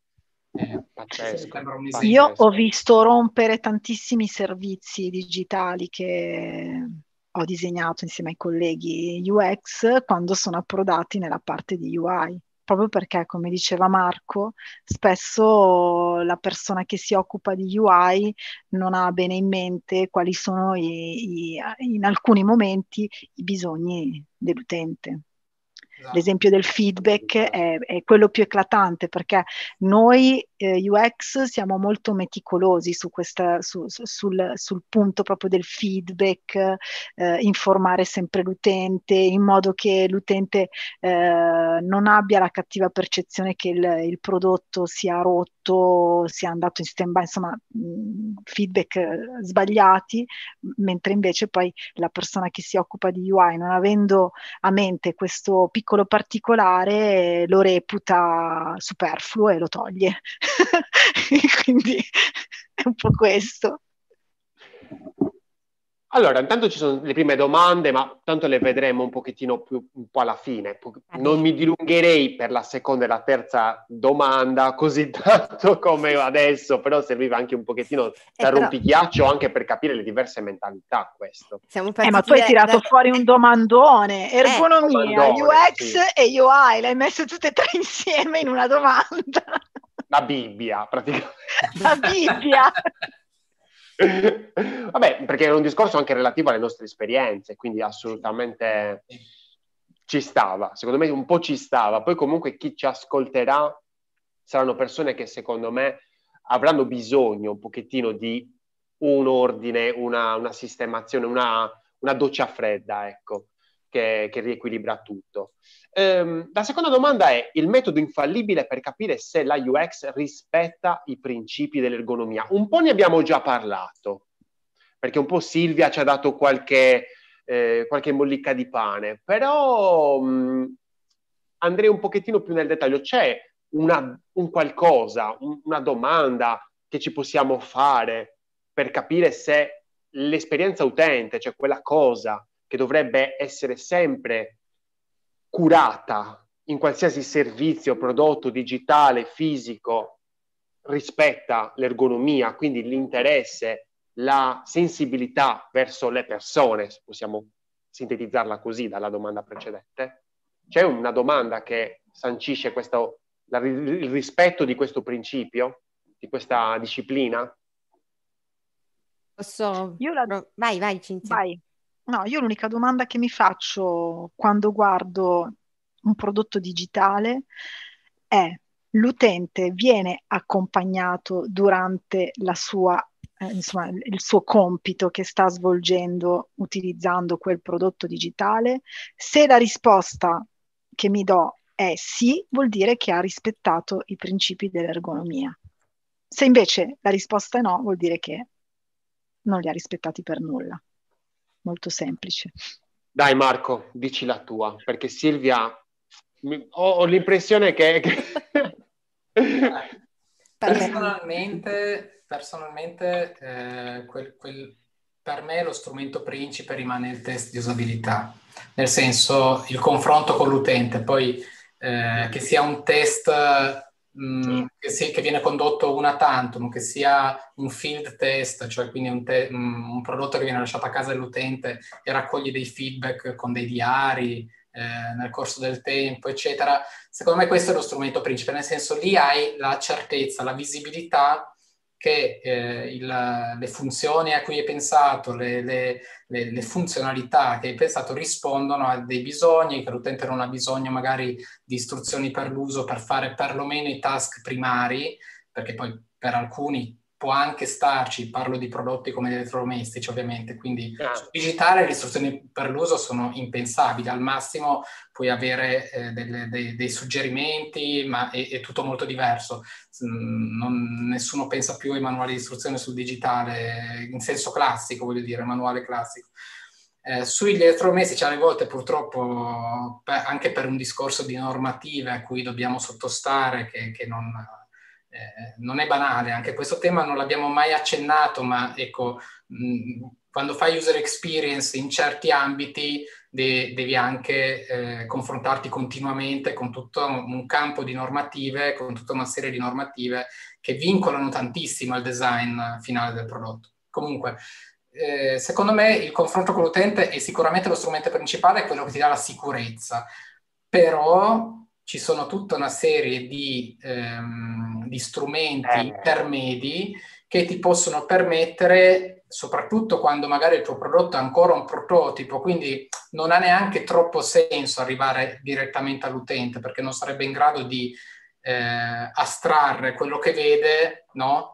Eh, e di capire come sarà quando non sarà più un prototipo brutto e tecnico e, eccetera. E allora ci sono un'altra serie di, di, di strumenti come le valutazioni euristiche, come eh, le ricerche etnografiche, cioè quindi eh, ci sono, ci sono altri strumenti, anche banalmente eh, le valutazioni di professional assessment, li chiamiamo, cioè le valutazioni professionali da parte di chi comunque ha un'esperienza in quel dominio e, e sa individuare delle criticità, cioè non è che sia sempre cosa, non, non, passo la vita con gli utenti, no? Il che non significa che non li, non li consideri centrali, però, capito? Eh, però ci sono un'altra serie di strumenti. Per esempio, che, un, uno degli strumenti che io ho trovato più utili nel tempo è proprio quello della valutazione euristica, che abbiamo preso un po' a prestito da quelle che si fanno in ambito soprattutto digitale e le abbiamo poi eh, customizzate, diciamo, su quelle che sono le fasi di interazione col prodotto, da quando uno eh, lo porta a casa e fa l'unpacking del prodotto fino a quando eh, lo deve buttare via, no? E quindi ogni, ogni fase ha determinati bi- bisogni che tu devi adressare, devi, devi, rispondere a quei bisogni, devi capire se il tuo prodotto è adeguato o meno. Questa è la risposta che ti darei io. Vorrei puntualizzare una cosa su mm, un particolare che hai accennato, ovvero quello della, mm, eh, della ricerca con gli utenti, con le persone, ehm, che è un qualcosa che secondo me è da dire assolutamente perché è un qualcosa di assolutamente obiettivo, ovvero stando attenti a osservare gli utenti e non troppo a chiedere, perché gli utenti mentono, cioè le persone mentono quindi stando attenti anche a cercare di non, non percepire come assoluta verità quello che stanno dicendo, ma soprattutto andare ad analizzare come si stanno comportando.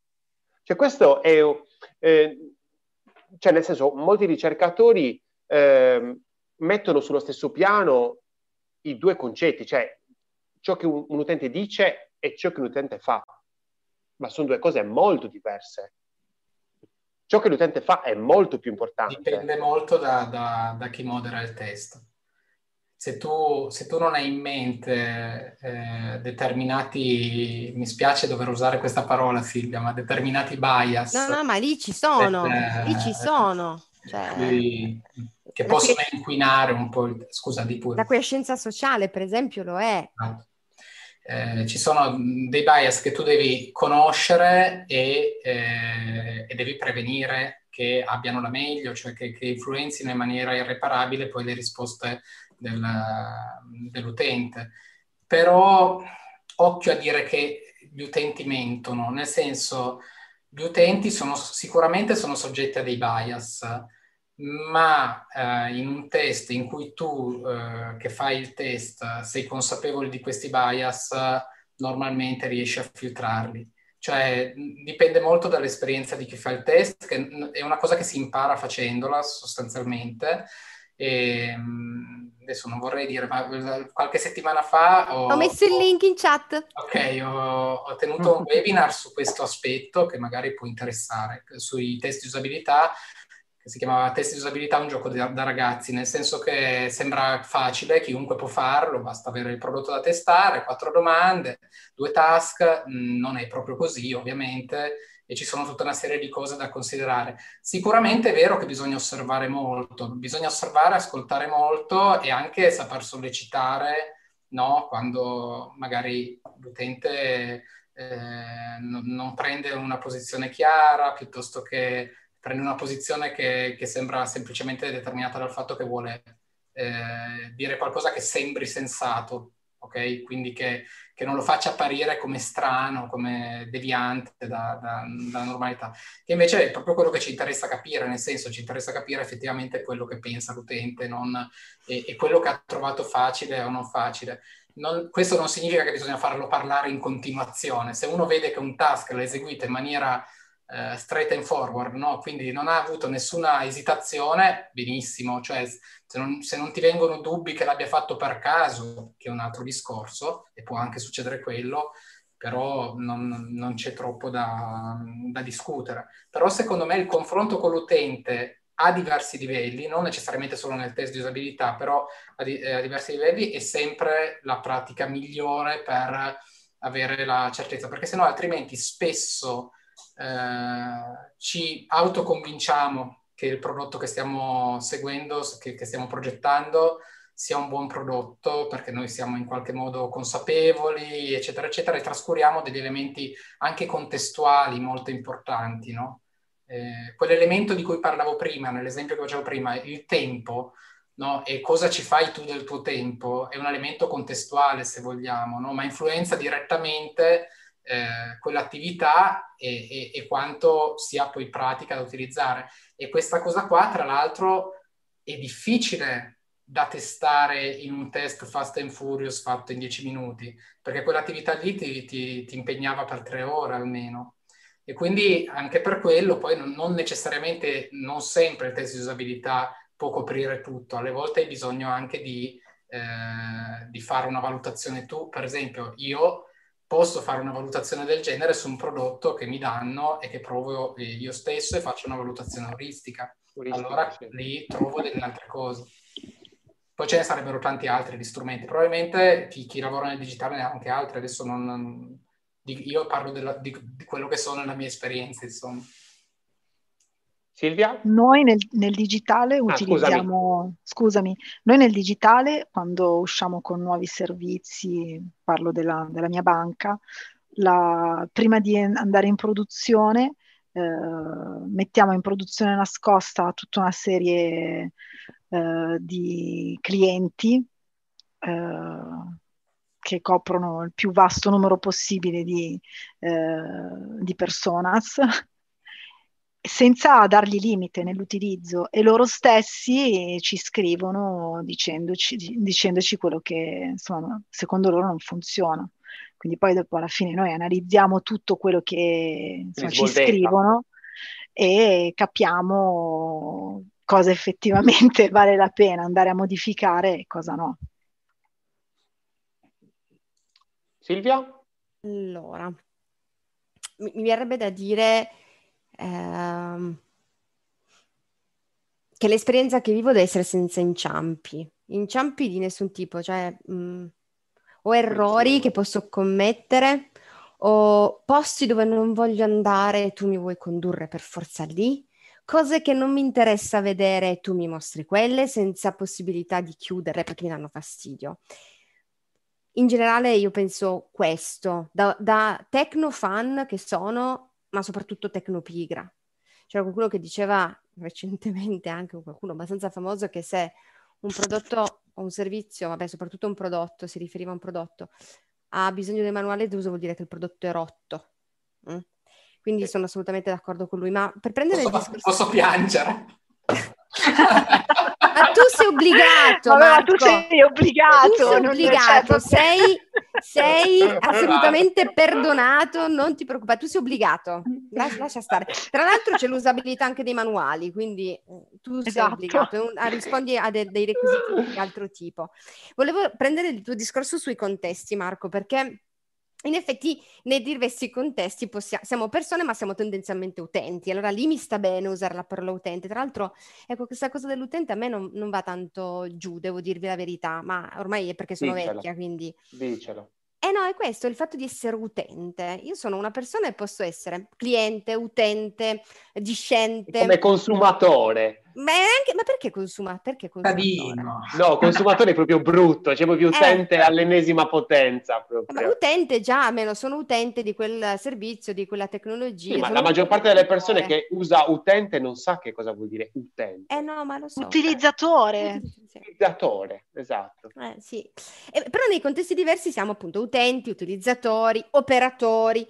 Ecco, in questi, nel, nel variare dei contesti eh, ludico, di vita, di lavoro, cambiano, alcun- cambiano gli obiettivi e la motivazione sicuramente, certo. cambia ciò che devo fare e eh beh, anche il mio obiettivo, no? e magari nella vita, come posso dire, nella vita professionale sono anche disposta a imparare a utilizzare uno strumento, un software che elabora i dati eh, testuali perché assolutamente mi serve. Nella vita privata, forse questa è la mia esperienza, cioè alcune, eh, i contesti ci fanno, non ci trasformano, ma ci, mh, mm, eh, come posso dire, il contesto crea molto eh, il mio obiettivo, la mia motivazione, no? E quindi... Siamo influenzati dal... Esatto.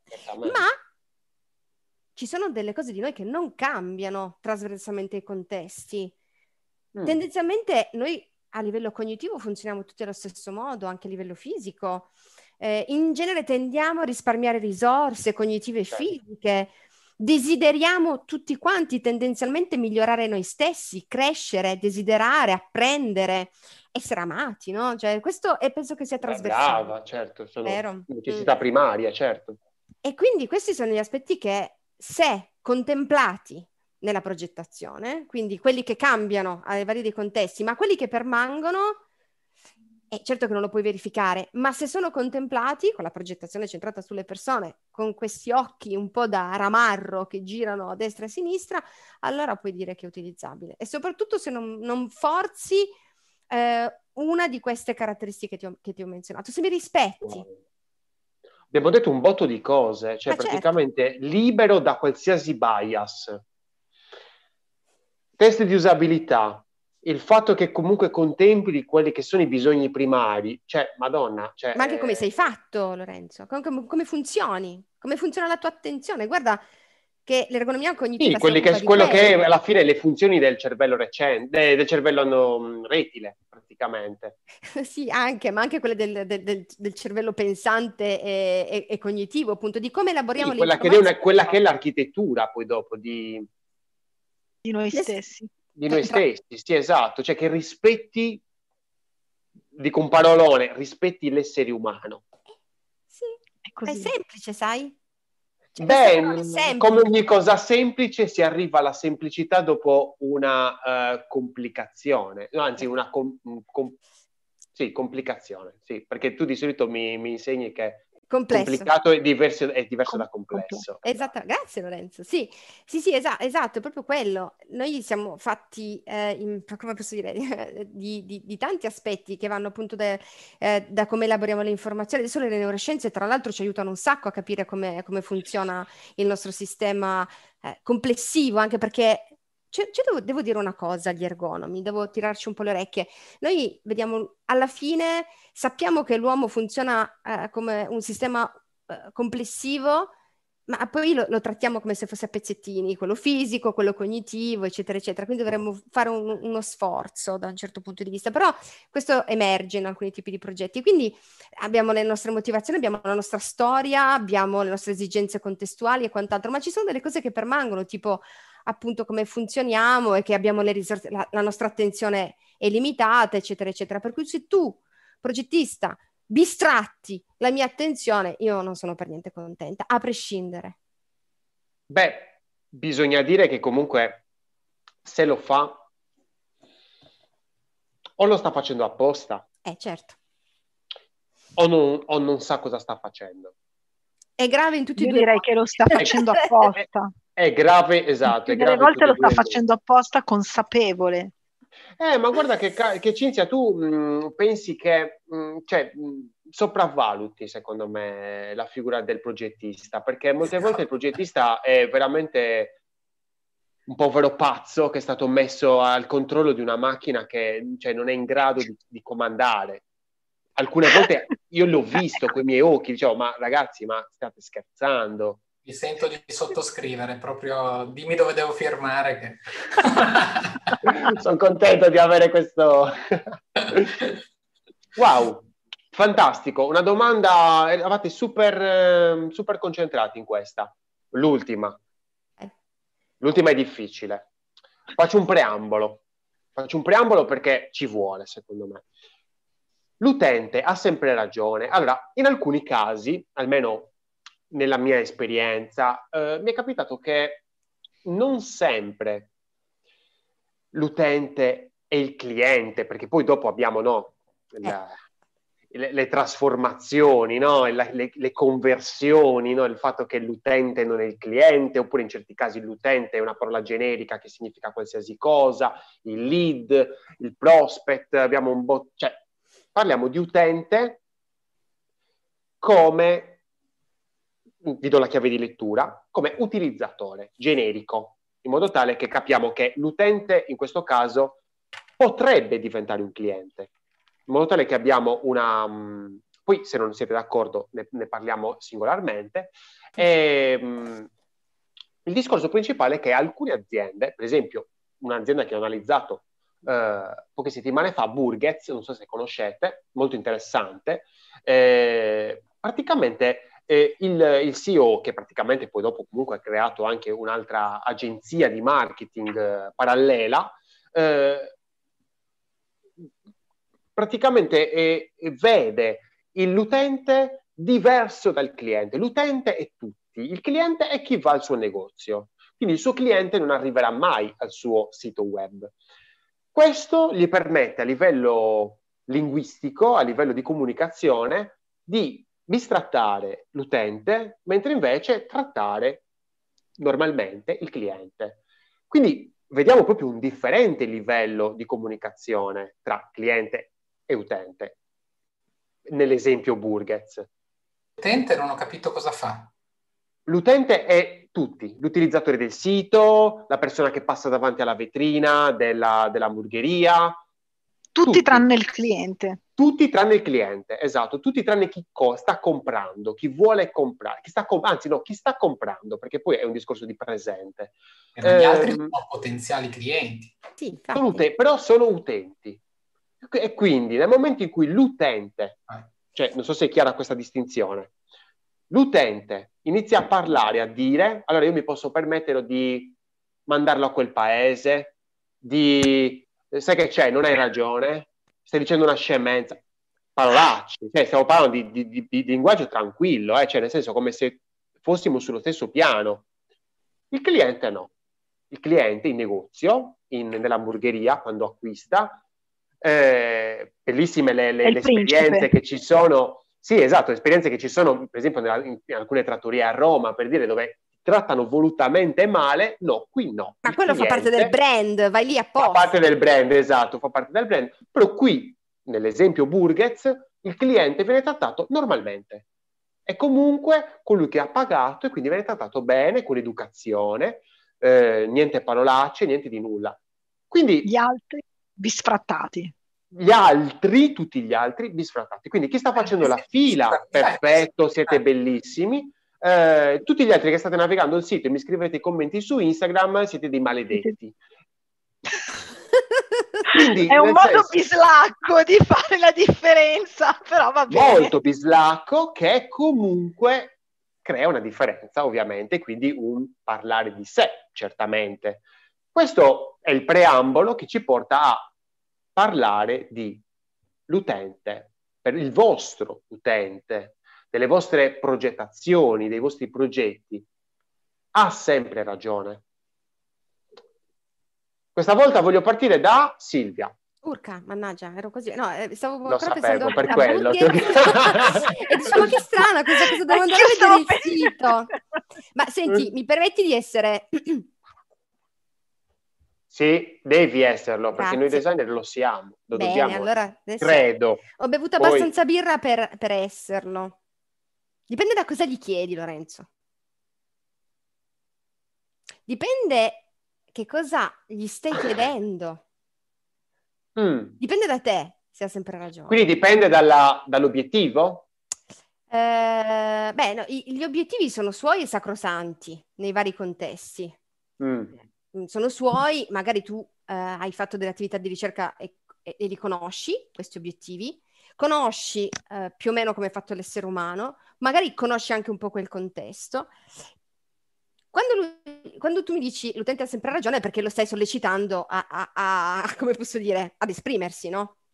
E quando è che lo solleciti ad esprimersi? In fase di progettazione, in fase di analisi, perché nella, mia testa eh, lo, human centered design, design think, lo user centered design eh, sono un infinito, sono un otto rovesciato, non il doppio diamante, sono un otto rovesciato. Da, da quale parte tu incominci non importa, tanto è, è un circolo virtuoso potenzialmente infinito. Quindi dipend- i contesti dipendono eh, anche dal contesto progettuale. Stai facendo l'analisi ASIS? Stai facendo l'analisi test di usabilità di qualche cosa che esiste già? Stai progettando qualcosa che non esiste ancora? Allora, se lui, nella sua integrità, nel suo contesto, nei suoi obiettivi relativi al contesto, ah, certo che ha sempre ragione, ma non glielo chiedi neanche quello. Ma se tu gli fai la domanda, preferisci questo o quello, è la domanda che è sbagliata. E sono un po' socratica in questo, pratico l'ermeneutica. Sì, sì, e, sì, e, e la domanda che è sbagliata. E, veramente io ho messo il link di Marco, del, del, webinar di Marco, perché ha parlato molto bene di questo secondo me. E l'ho trovato uh, mo- molto chiara la sua, la sua articolazione. Per mm. cui preferisci questo o quello? È bello o brutto? Ti piace di più o ti piace di meno? E io queste sì. domande non le farò mai. Ma certo, ma perché la domanda chiusa è sbagliata. Ma a parte, a parte la forma della domanda, Lorenzo, perché delle è volte quantitativa, domande... che è una forma che non, esatto. non, approvo nemmeno io, infatti vado più Ci sono dei, dei, momenti in cui anche la quantitativa può avere un senso. No, assolutamente. È certo. che fai. Allora, se tu incominci a dire in base a quello che io ho capito del tuo compito e in base agli obiettivi, questo sistema qui è più efficace di questo, ti aiuta di più, ti aiuta di meno, ti crea problemi. Quindi eh... comunque presuppone un test di preferenza comunque. Beh, io sto parlando in generale, io sto parlando generale. del processo di progettazione, a prescindere dalle fasi. Dipende, lui mm. ha sempre ragione nel momento in cui ti esprime la realtà del suo vissuto, che può essere... Beh, lui, lui, anche, nel senso, uh, involontariamente ti metterà un rapporto tra quello che ha vissuto certo. e... Certo, ma ci, certo, ma ci sta, fa parte della sua storia, fa parte delle fa sue parte della sua esperienza, certo. E certamente. E io chi sono per cambiarla la sua esperienza? Gliela posso cambiare dandogli... Eh, quello che capita molte volte a noi è progettare sistemi innovativi e dover accompagnare questo cambiamento. Il cambiamento nelle organizzazioni è un tema eh, importante per gli psicologi del lavoro. Quindi magari c'è la reticenza, dice ah, io non voglio cambiare perché, perché, perché, ma io devo rispettarlo, quello devo fare in modo che il mio progetto vada in quella direzione. Non posso dire che perché non vuole innovare a torto. È un personas, è una caratteristica di un personas che devo tenere in considerazione sapendo che quel salto eh, innovativo che sto facendo, per lui dovrà essere accompagnato, magari per i colleghi che hanno altri tipi di mentalità, stamattina parlavamo in un progetto di ricerca di, di digital mindset, quelli che hanno quel tipo di mindset non devo neanche accompagnarli, quegli altri invece sì, come faccio a dire che ha torto perché non ah, vuole... Quelli magari dovresti accompagnarli se tu mantenessi un sistema ancorato a, a modelli precedenti. Esatto, no? quindi mi viene da dire, dipende da, da come tu ehm, stimoli la, la, sua opinione e per quale finalità. E se eh, il tuo obiettivo è conoscere, comprendere le interazioni attuali, eh, come se preferisce, che ne so, ehm, eh, un oggetto piuttosto che un altro, ma come posso dire, eh, dal punto di vista dell'operatività, quindi più facile, ti aiuta di più, eh, ti trovi meglio con questo o con quello, perché? Cioè, ehm... Però questo, cioè, scusami, però presuppone Dimmi. qualcosa di fondamentale. Dimmi. Che il team di ricerca sì? che si trova davanti riesca a comprendere la sua mappa mentale. Ma certamente. Eh, certamente, ma ci siamo a fare qua noi? Scusa. ma, ma è... sai, io sprono a dire certe cose che magari voi date per scontato. Ma l'ho detto un po' prima, nel senso quando ho detto di, dobbiamo diventare esperti del dominio. Eh, però esperti del dominio sì, ci sta, però cercare di comprendere quello che sta dentro il vissuto di alcune persone, che è anche un pochettino, bisogna comunque stare attenti, perché comunque non possiamo conoscere qualsiasi cosa. No, ma è un vissuto contestualizzato, poi non è proprio un vissuto, è la sua esperienza d'uso è operativa, è qualcosa che ha a che fare con la competenza e con l'operatività. con quello che sta facendo. Poi sì, c'è anche una componente di vissuto che viene fuori. Ci sono delle istanze, cioè oltre all'usabilità, noi abbiamo lavorato moltissimo di nuovo sul progetto esoscheletri e di nuovo con eh, i robot collaborativi sull'accettabilità di una tecnologia, che è un costrutto che contiene all'interno anche l'usabilità, ma non solo. Ci sono delle componenti che vanno sull'immagine di me, eh, l'utilità eh, sociale, eh, il fatto che se io uso questo oggetto fa di me una persona privilegiata, tutta una serie di altri aspetti che vanno al di là dell'usabilità, no? E vengono fuori elementi che impediscono di, di rigetto all'uso, che non derivano dall'esperienza mh, personale mh, diretta con l'artefatto, ma di contesto. Cioè, sono abituato a ricevere le decisioni progettuali dall'alto, chi progetta non sa neanche come è fatto il mio lavoro, io a priori, per una questione, come posso dire, più sociale che d'uso, rifiuto quell'oggetto. Quindi eh, cioè, il vissuto in questo senso entra nella propensione poi all'uso. È, è, è, logico che lì devi fare in modo, coinvolgendolo nel processo di progettazione, di, di fargli capire che quella soluzione è per migliorare la situazione lavorativa, rendere più facile, ma sì anche essere pro- più produttivi, eh, perché questo comunque c'è, in, è, è, collegato, ma c'è la, la come posso dire, eh, la, la, l'immagine mentale collegata allo strumento, al compito e al contesto, un'immagine mentale non eh, mh, delimitata soltanto al, all'uso dell'interfaccia in particolare o dello strumento, ma è un po' eh, più articolata. È logico, è quello che deve fare il ricercatore, deve andare anche un po' in profondità delle, delle motivazioni e del, del contesto specifico non posso entrare nel, nel dettaglio di, di alcuni no, no, no, ma ah, guarda, no, in realtà sì, abbiamo anche pubblicato, quindi posso parlare di quello. C'era la questione appunto degli esoscheletri scheletri che erano usabili, andavano benissimo, erano leggeri, perfettamente, okay? ma perché me li fanno? Per, qual è l'obiettivo? Qual è l'obiettivo secondario che l'azienda sta perseguendo nel farmi indossare questo strumento? Poi perché io non lo so, non lo voglio usare. Allora era quello che ti dicevo prima.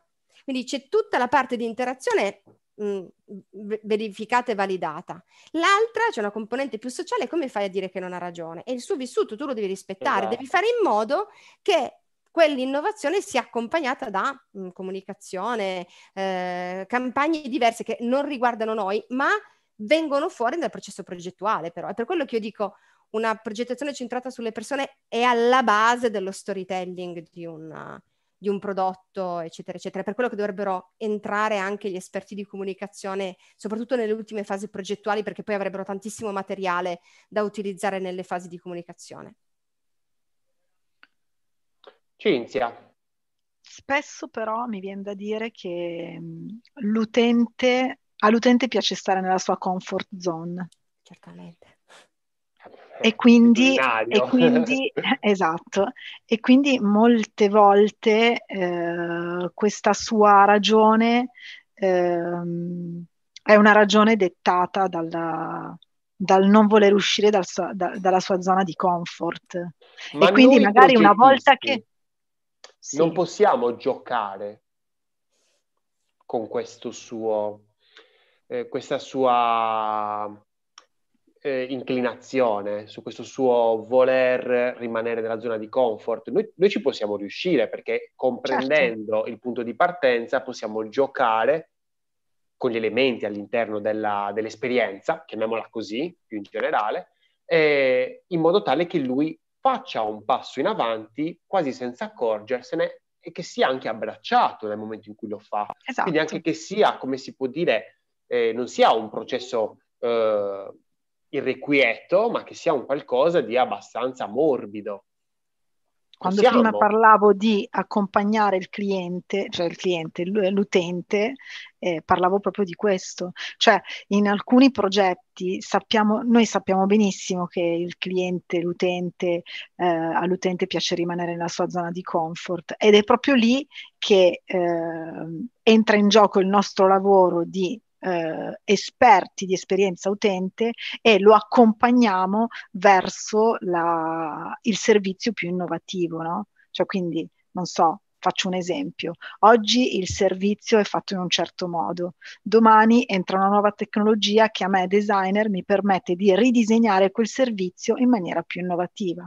Io, designer, però so che il cliente, l'utente, rimarrà ancorato al suo modo di utilizzo della tecnologia eh, vecchio stile. Quindi è lì che entro in gioco io, cercando di regalargli e di disegnargli un'esperienza utente che lo accompagni verso l'uso della nuova tecnologia. Questo è, in poche parole, il nostro lavoro. Posso farti una domanda, Cinzia? Sì. Perché hai detto accompagnare e non educare? No, perché educare fa brutto, non è, cioè, noi non dobbiamo educare, noi dobbiamo sempre accompagnare. educare non c'è nulla, però ho avuto una discussione proprio fare... qualche, no, qualche settimana non, non fa. Ci piace. Dai Silvia, no, dicelo, dicelo. Perché etimologicamente educare significa portare fuori qualcosa dalle persone. Qui sei tu che in qualche modo devi dargli una piccola uh, un supporto, uno scaffolding, un indirizzo in modo che lui si possa orientare e non si senta perso, anche se esce fuori dalla sua zona di comfort. Che bello, così Hai adesso visto? posso anche fare eh, una bella figura quando, quando lo dico.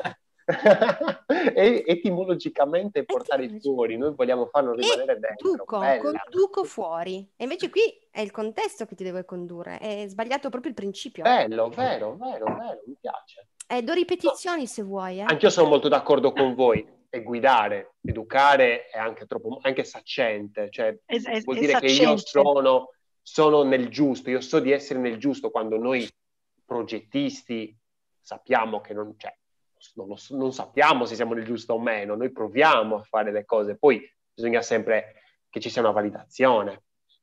Marco, ti ho lasciato Lucis in fondo. Un metodo infallibile. Cioè, non ho sentito nulla. Sì, tocca a te rispondere. Sì, l'utente Vai, Marco, ha sempre ragione. Ha sempre ragione. Eh, non, non, si, non, si, era sentito, scusate.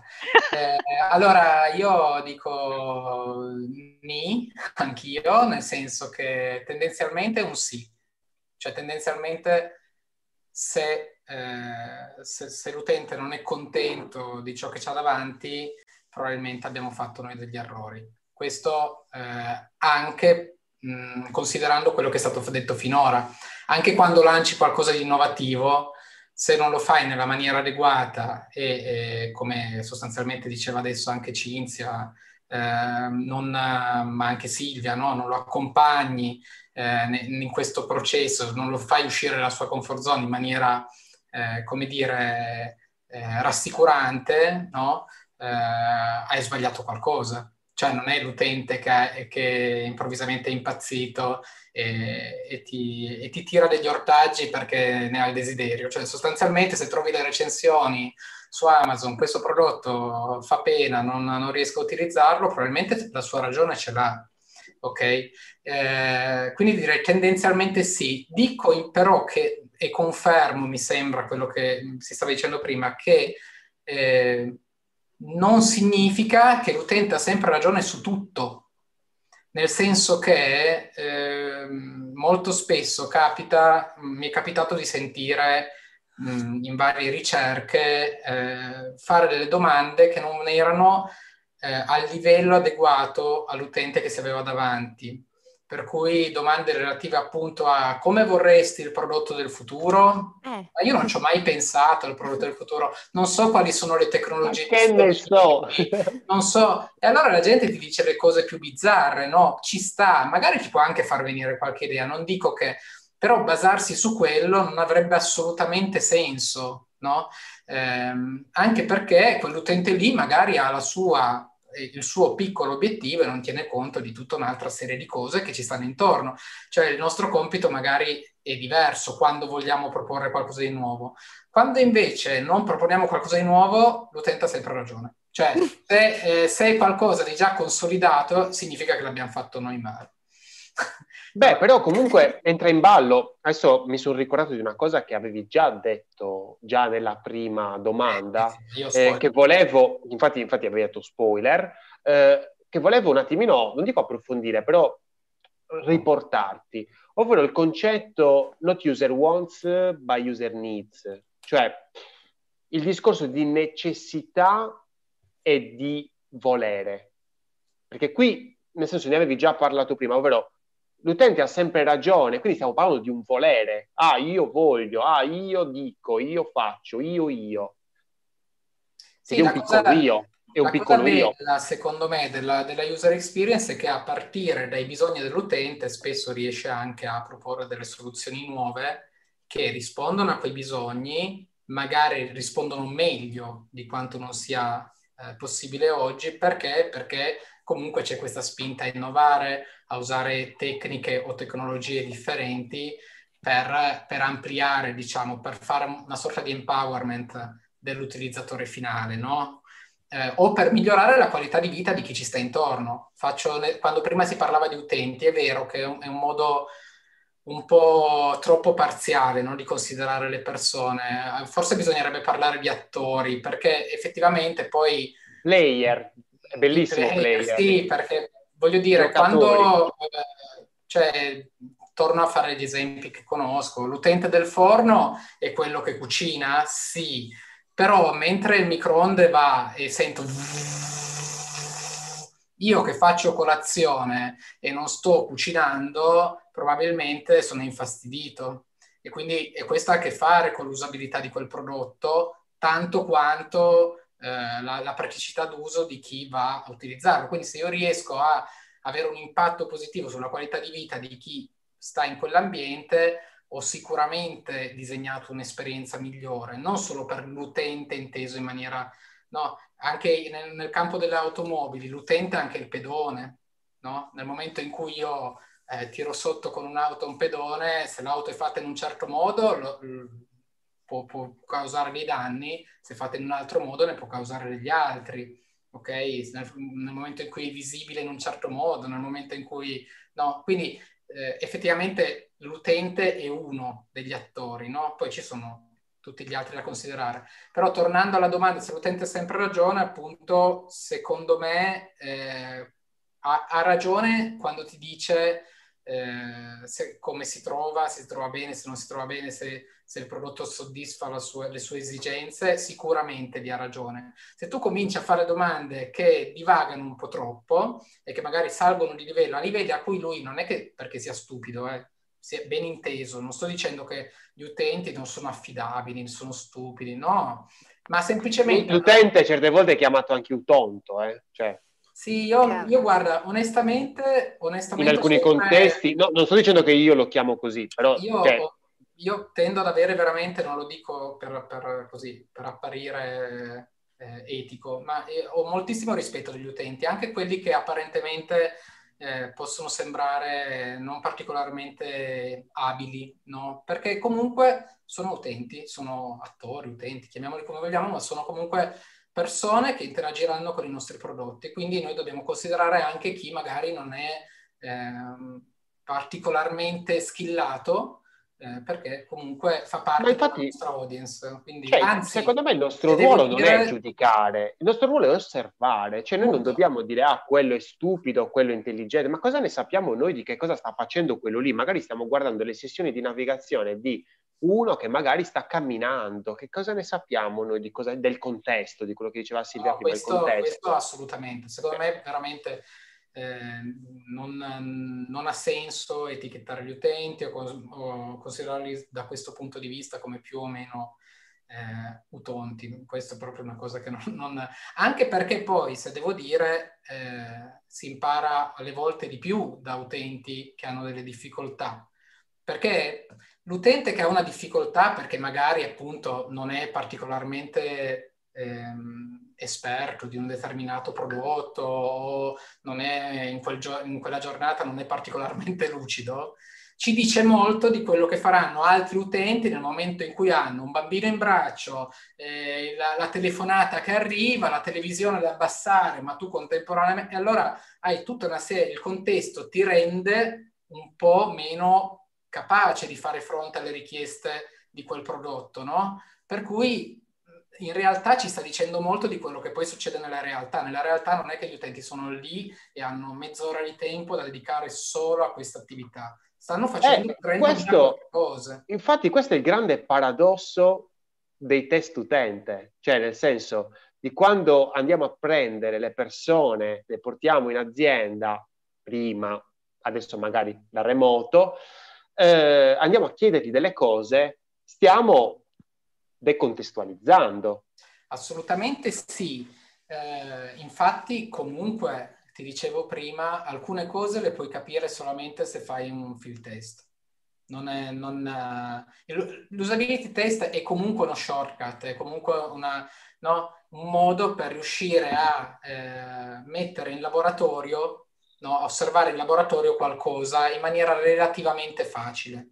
Però è ovvio che non, non, esaurisce tutto, proprio perché il contesto è importante. È anche vero che il contesto un po' lo puoi un pochettino far re- rendere più simile a, a quello che è l'ambiente no, domestico nel mio caso, ma un'auto eh, sarebbe completamente diverso il discorso, no? Per cui noi cerchiamo in qualche modo di farlo e anche il modo in cui conduci il test può essere più o meno simile a, cioè tu puoi presentare dei task in una maniera più o meno realistica e anche giocare un po' con i task. Mi ricordo poco tempo fa facevo dei, dei test e, e, volevo verificare se uno si ricordava come disattivare un, il, il, blocco dei tasti in un, in un, piano induzione, non glielo chiedevo immediatamente dopo. Prima gli facevo fare tutta una serie di attività su altri prodotti, poi dopo gli dicevo, poi a un certo punto gli dicevo, scusa, mi, mi imposti questa cosa su sto piano? Lui andava, trovava i tasti bloccati e alle volte non capiva neanche perché, no? O non si ricordava. Allora lì capivi determinate cose. Quindi magari eh, non sempre, ma magari si riesce a simulare un po' um, anche delle situazioni un po' più concrete. E se gli avessi chiesto immediatamente dopo l'attivazione del blocco dei tasti, adesso disattivalo, l'avrebbe disattivato senza nessun problema, era lo stesso tasto da premere di nuovo a lungo, finito lì. Invece dopo ho visto che effettivamente era un problema, probabilmente il feedback che davo non era sufficiente quindi abbiamo cercato di lavorare su quello. Volevo soltanto aggiungere una cosa su questo, se posso. Io, nel, come vi dicevo, nell'ultimo periodo lavoro quasi esclusivamente on field, dentro, dentro, le aziende, dentro i luoghi in cui avvengono queste cose, non dentro i luoghi di laboratorio, ma per fare un po' di filosofia della scienza, noi siamo nel paradigma dell'interpretativismo, noi siamo lì per comprendere, tutti quanti noi, anche gli user experience designer, gli ergonomi, per comprendere che cosa accade nelle interazioni. E dobbiamo essere consapevoli che nel momento stesso in cui noi osserviamo una realtà, la stiamo trasformando. C'è soltanto un continuum, cioè da, da sono a casa tua, ma ti sto osservando, quindi ti comporterai necessariamente in un modo diverso, anche soltanto se perché stai, stai, interagendo anche con me, inter- anche se non mi parli, sei, io sono lì e ti guardo e questo crea un effetto su di te. E poi ah, per andare in laboratorio e quant'altro, dobbiamo soltanto essere, quando facciamo ricerca e quando raccogliamo i dati, consapevoli di questo aspetto qua. Però eh, nel momento in cui osserviamo una realtà, la modifichiamo. Quindi proprio scientificamente parlando. Assolutamente. Eh sì, eh sì. D'accordissimo. E, e diventa quindi molto importante esserne consapevoli eh, mm. perché, eh, per, per, capire qual è il peso che noi stiamo portando all'interno del, di ciò che stiamo osservando, no? quanto, quanto influenziamo in una direzione e spesso inconsapevole. Io ho visto veramente tanti test nel corso della mia esperienza e molte volte ho notato che il, chi faceva il test in qualche modo aveva suggerito determinate cose, no? Ma non era, ma gente assolutamente in ottima fede, probabilmente anche io l'ho fatto, quindi non, non sto dicendo che fossero persone che non erano preparate, però hanno introdotto dei bias, hanno introdotto, eh, hanno, hanno, guidato un pochettino il consumatore e si sono fatti dire quello che eh, in qualche modo quel, quell'utente, quel consumatore pensava fosse giusto dire in quel momento, no? E questo, anzi, non dico forse io lo faccio. Beh, là ci sono le domande sono... di controllo comunque. In che senso? No. Cioè, nel senso, ci sono delle domande, almeno io personalmente le, le inserisco sempre praticamente. Cioè, mh, mm, sono delle, alcune domande che vanno a ripetere un'altra domanda fatta precedentemente in un altro modo, in modo tale da capire se ha detto una de- determinata cosa in un, in perché si sentiva costretto magari influenzato dal contesto, però la va a ridire, la, a ripetere. Questo è uno dei modi. Eh, ci sono anche altri, altri modi. Eh, Ce ne sono tanti altri, sì, sì, sì, sì, sì assolutamente. Spesso noi riceviamo Scusami. Vai, pure, Spesso noi riceviamo molti più feedback eh, facendo fare dei test completamente aperti, come dicevo prima, esce il nuovo servizio, chiediamo di usarlo e di darci i loro feedback, ne riceviamo molti di più piuttosto che abbiamo provato anche a fare dei test guidati e mh, mm, non è proprio la stessa cosa. Insomma, sì, riceviamo dei feedback, ma sono completamente diversi da quelli che riceviamo quando gliela diamo in pasto in maniera completamente completamente libera e loro si sentono completamente liberi di, di buttare a terra o meno quello che, che stanno utilizzando. È, ma, cioè, praticamente stanno facendo il nostro lavoro, praticamente, cioè, ci stanno aiutando tantissimo nel momento in cui lo fanno. Io sono sempre emozionatissimo, dico wow, bellissimo. Eh, Noi abbiamo loro... un cliente fantastico proprio fantastico, è il nostro top cliente di Fineco Bank, che ogni volta che mettiamo in produzione un nuovo servizio, una nuova funzionalità, qualsiasi cosa, lui si sente in dovere di darci tutti i suoi feedback ogni volta, ci scrive delle mail lunghissime con tutti i suoi feedback e per noi è veramente oro. Ma penso una, che una in ogni servizio ci sia. Scusami Marco. No, scusa, dicevi che non si è sentito?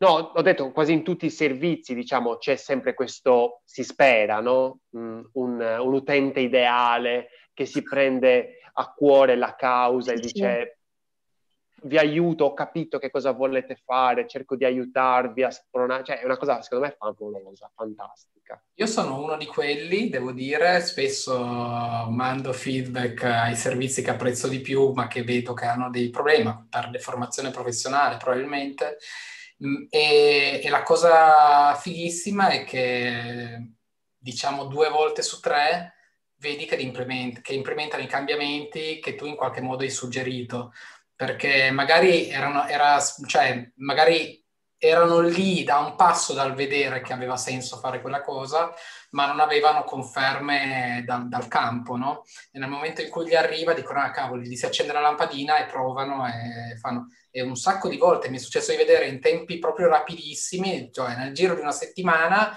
ban- casualmente, dopo anni che il servizio funzionava in un certo modo, ha cambiato modo di utilizzarlo. Secondo me... Bene, diventa cliente Fineco allora.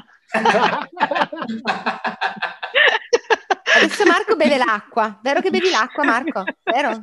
Eh, guarda. Non, non, non, so a cosa tu fai riferimento, ma effettivamente mi era venuta un po' sete.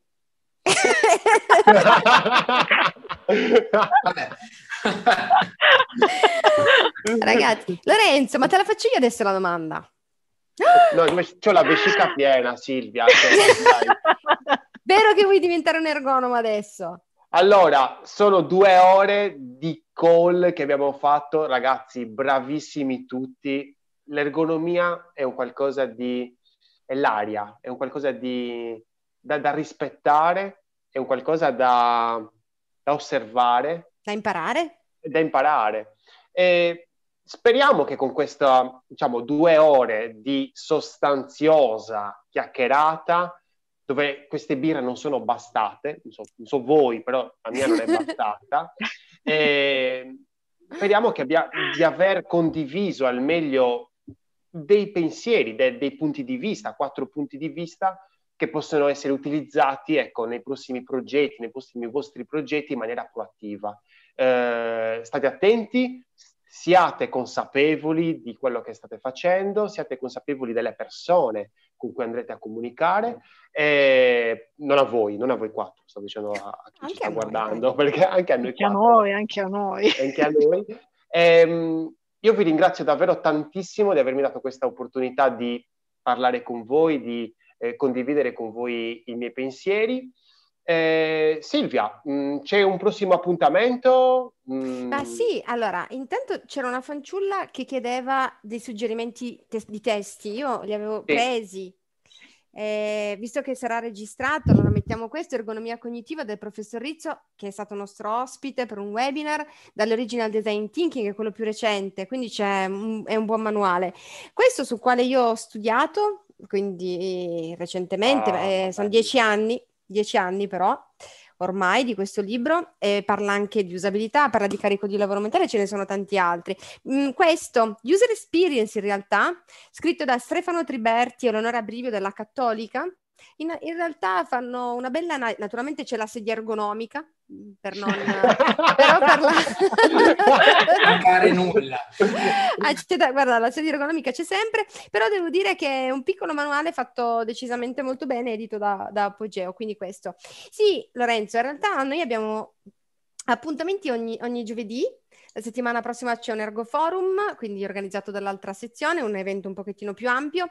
Vi quindi invito, il 6 maggio. Il 6 maggio. Il 13 maggio c'è Designer in gioco con Maria Cristina Lavazza e altre colleghe di UX Bellissimo. University ci fanno giocare su, con, le, con le loro carte. Carte. Sì, sì, vieni Lorenzo. E poi Assolutamente. magari in autunno ci, ci sentiamo di nuovo, magari eh, facciamo di nuovo una conjoint di iniziative, perché no? Eh, noi siamo qua Lorenzo, il nostro ehm, obiettivo di, di questi webinar è proprio creare uno scambio prima di tutto per noi, per crescere e arricchirci noi, allargare la nostra community, ma soprattutto per eh, condividere con chi vuole ascoltarci penso che sia il tuo stesso obiettivo, eh, ciò che facciamo, come lo facciamo, come ci differenziamo, come siamo simili e quant'altro. Quindi è veramente molto aperto. Se tu invece vuoi proporre qualche cosa in questo contesto, sei il benvenuto. Wow, è stato perfetto. molto bello stasera, grazie. Grazie a voi, grazie a tutti, grazie a Cinzia Di Nardo, a Marco Casucci, Silvia Girotta. Io sono Lorenzo Pinna, grazie mille a tutti. Ciao, grazie.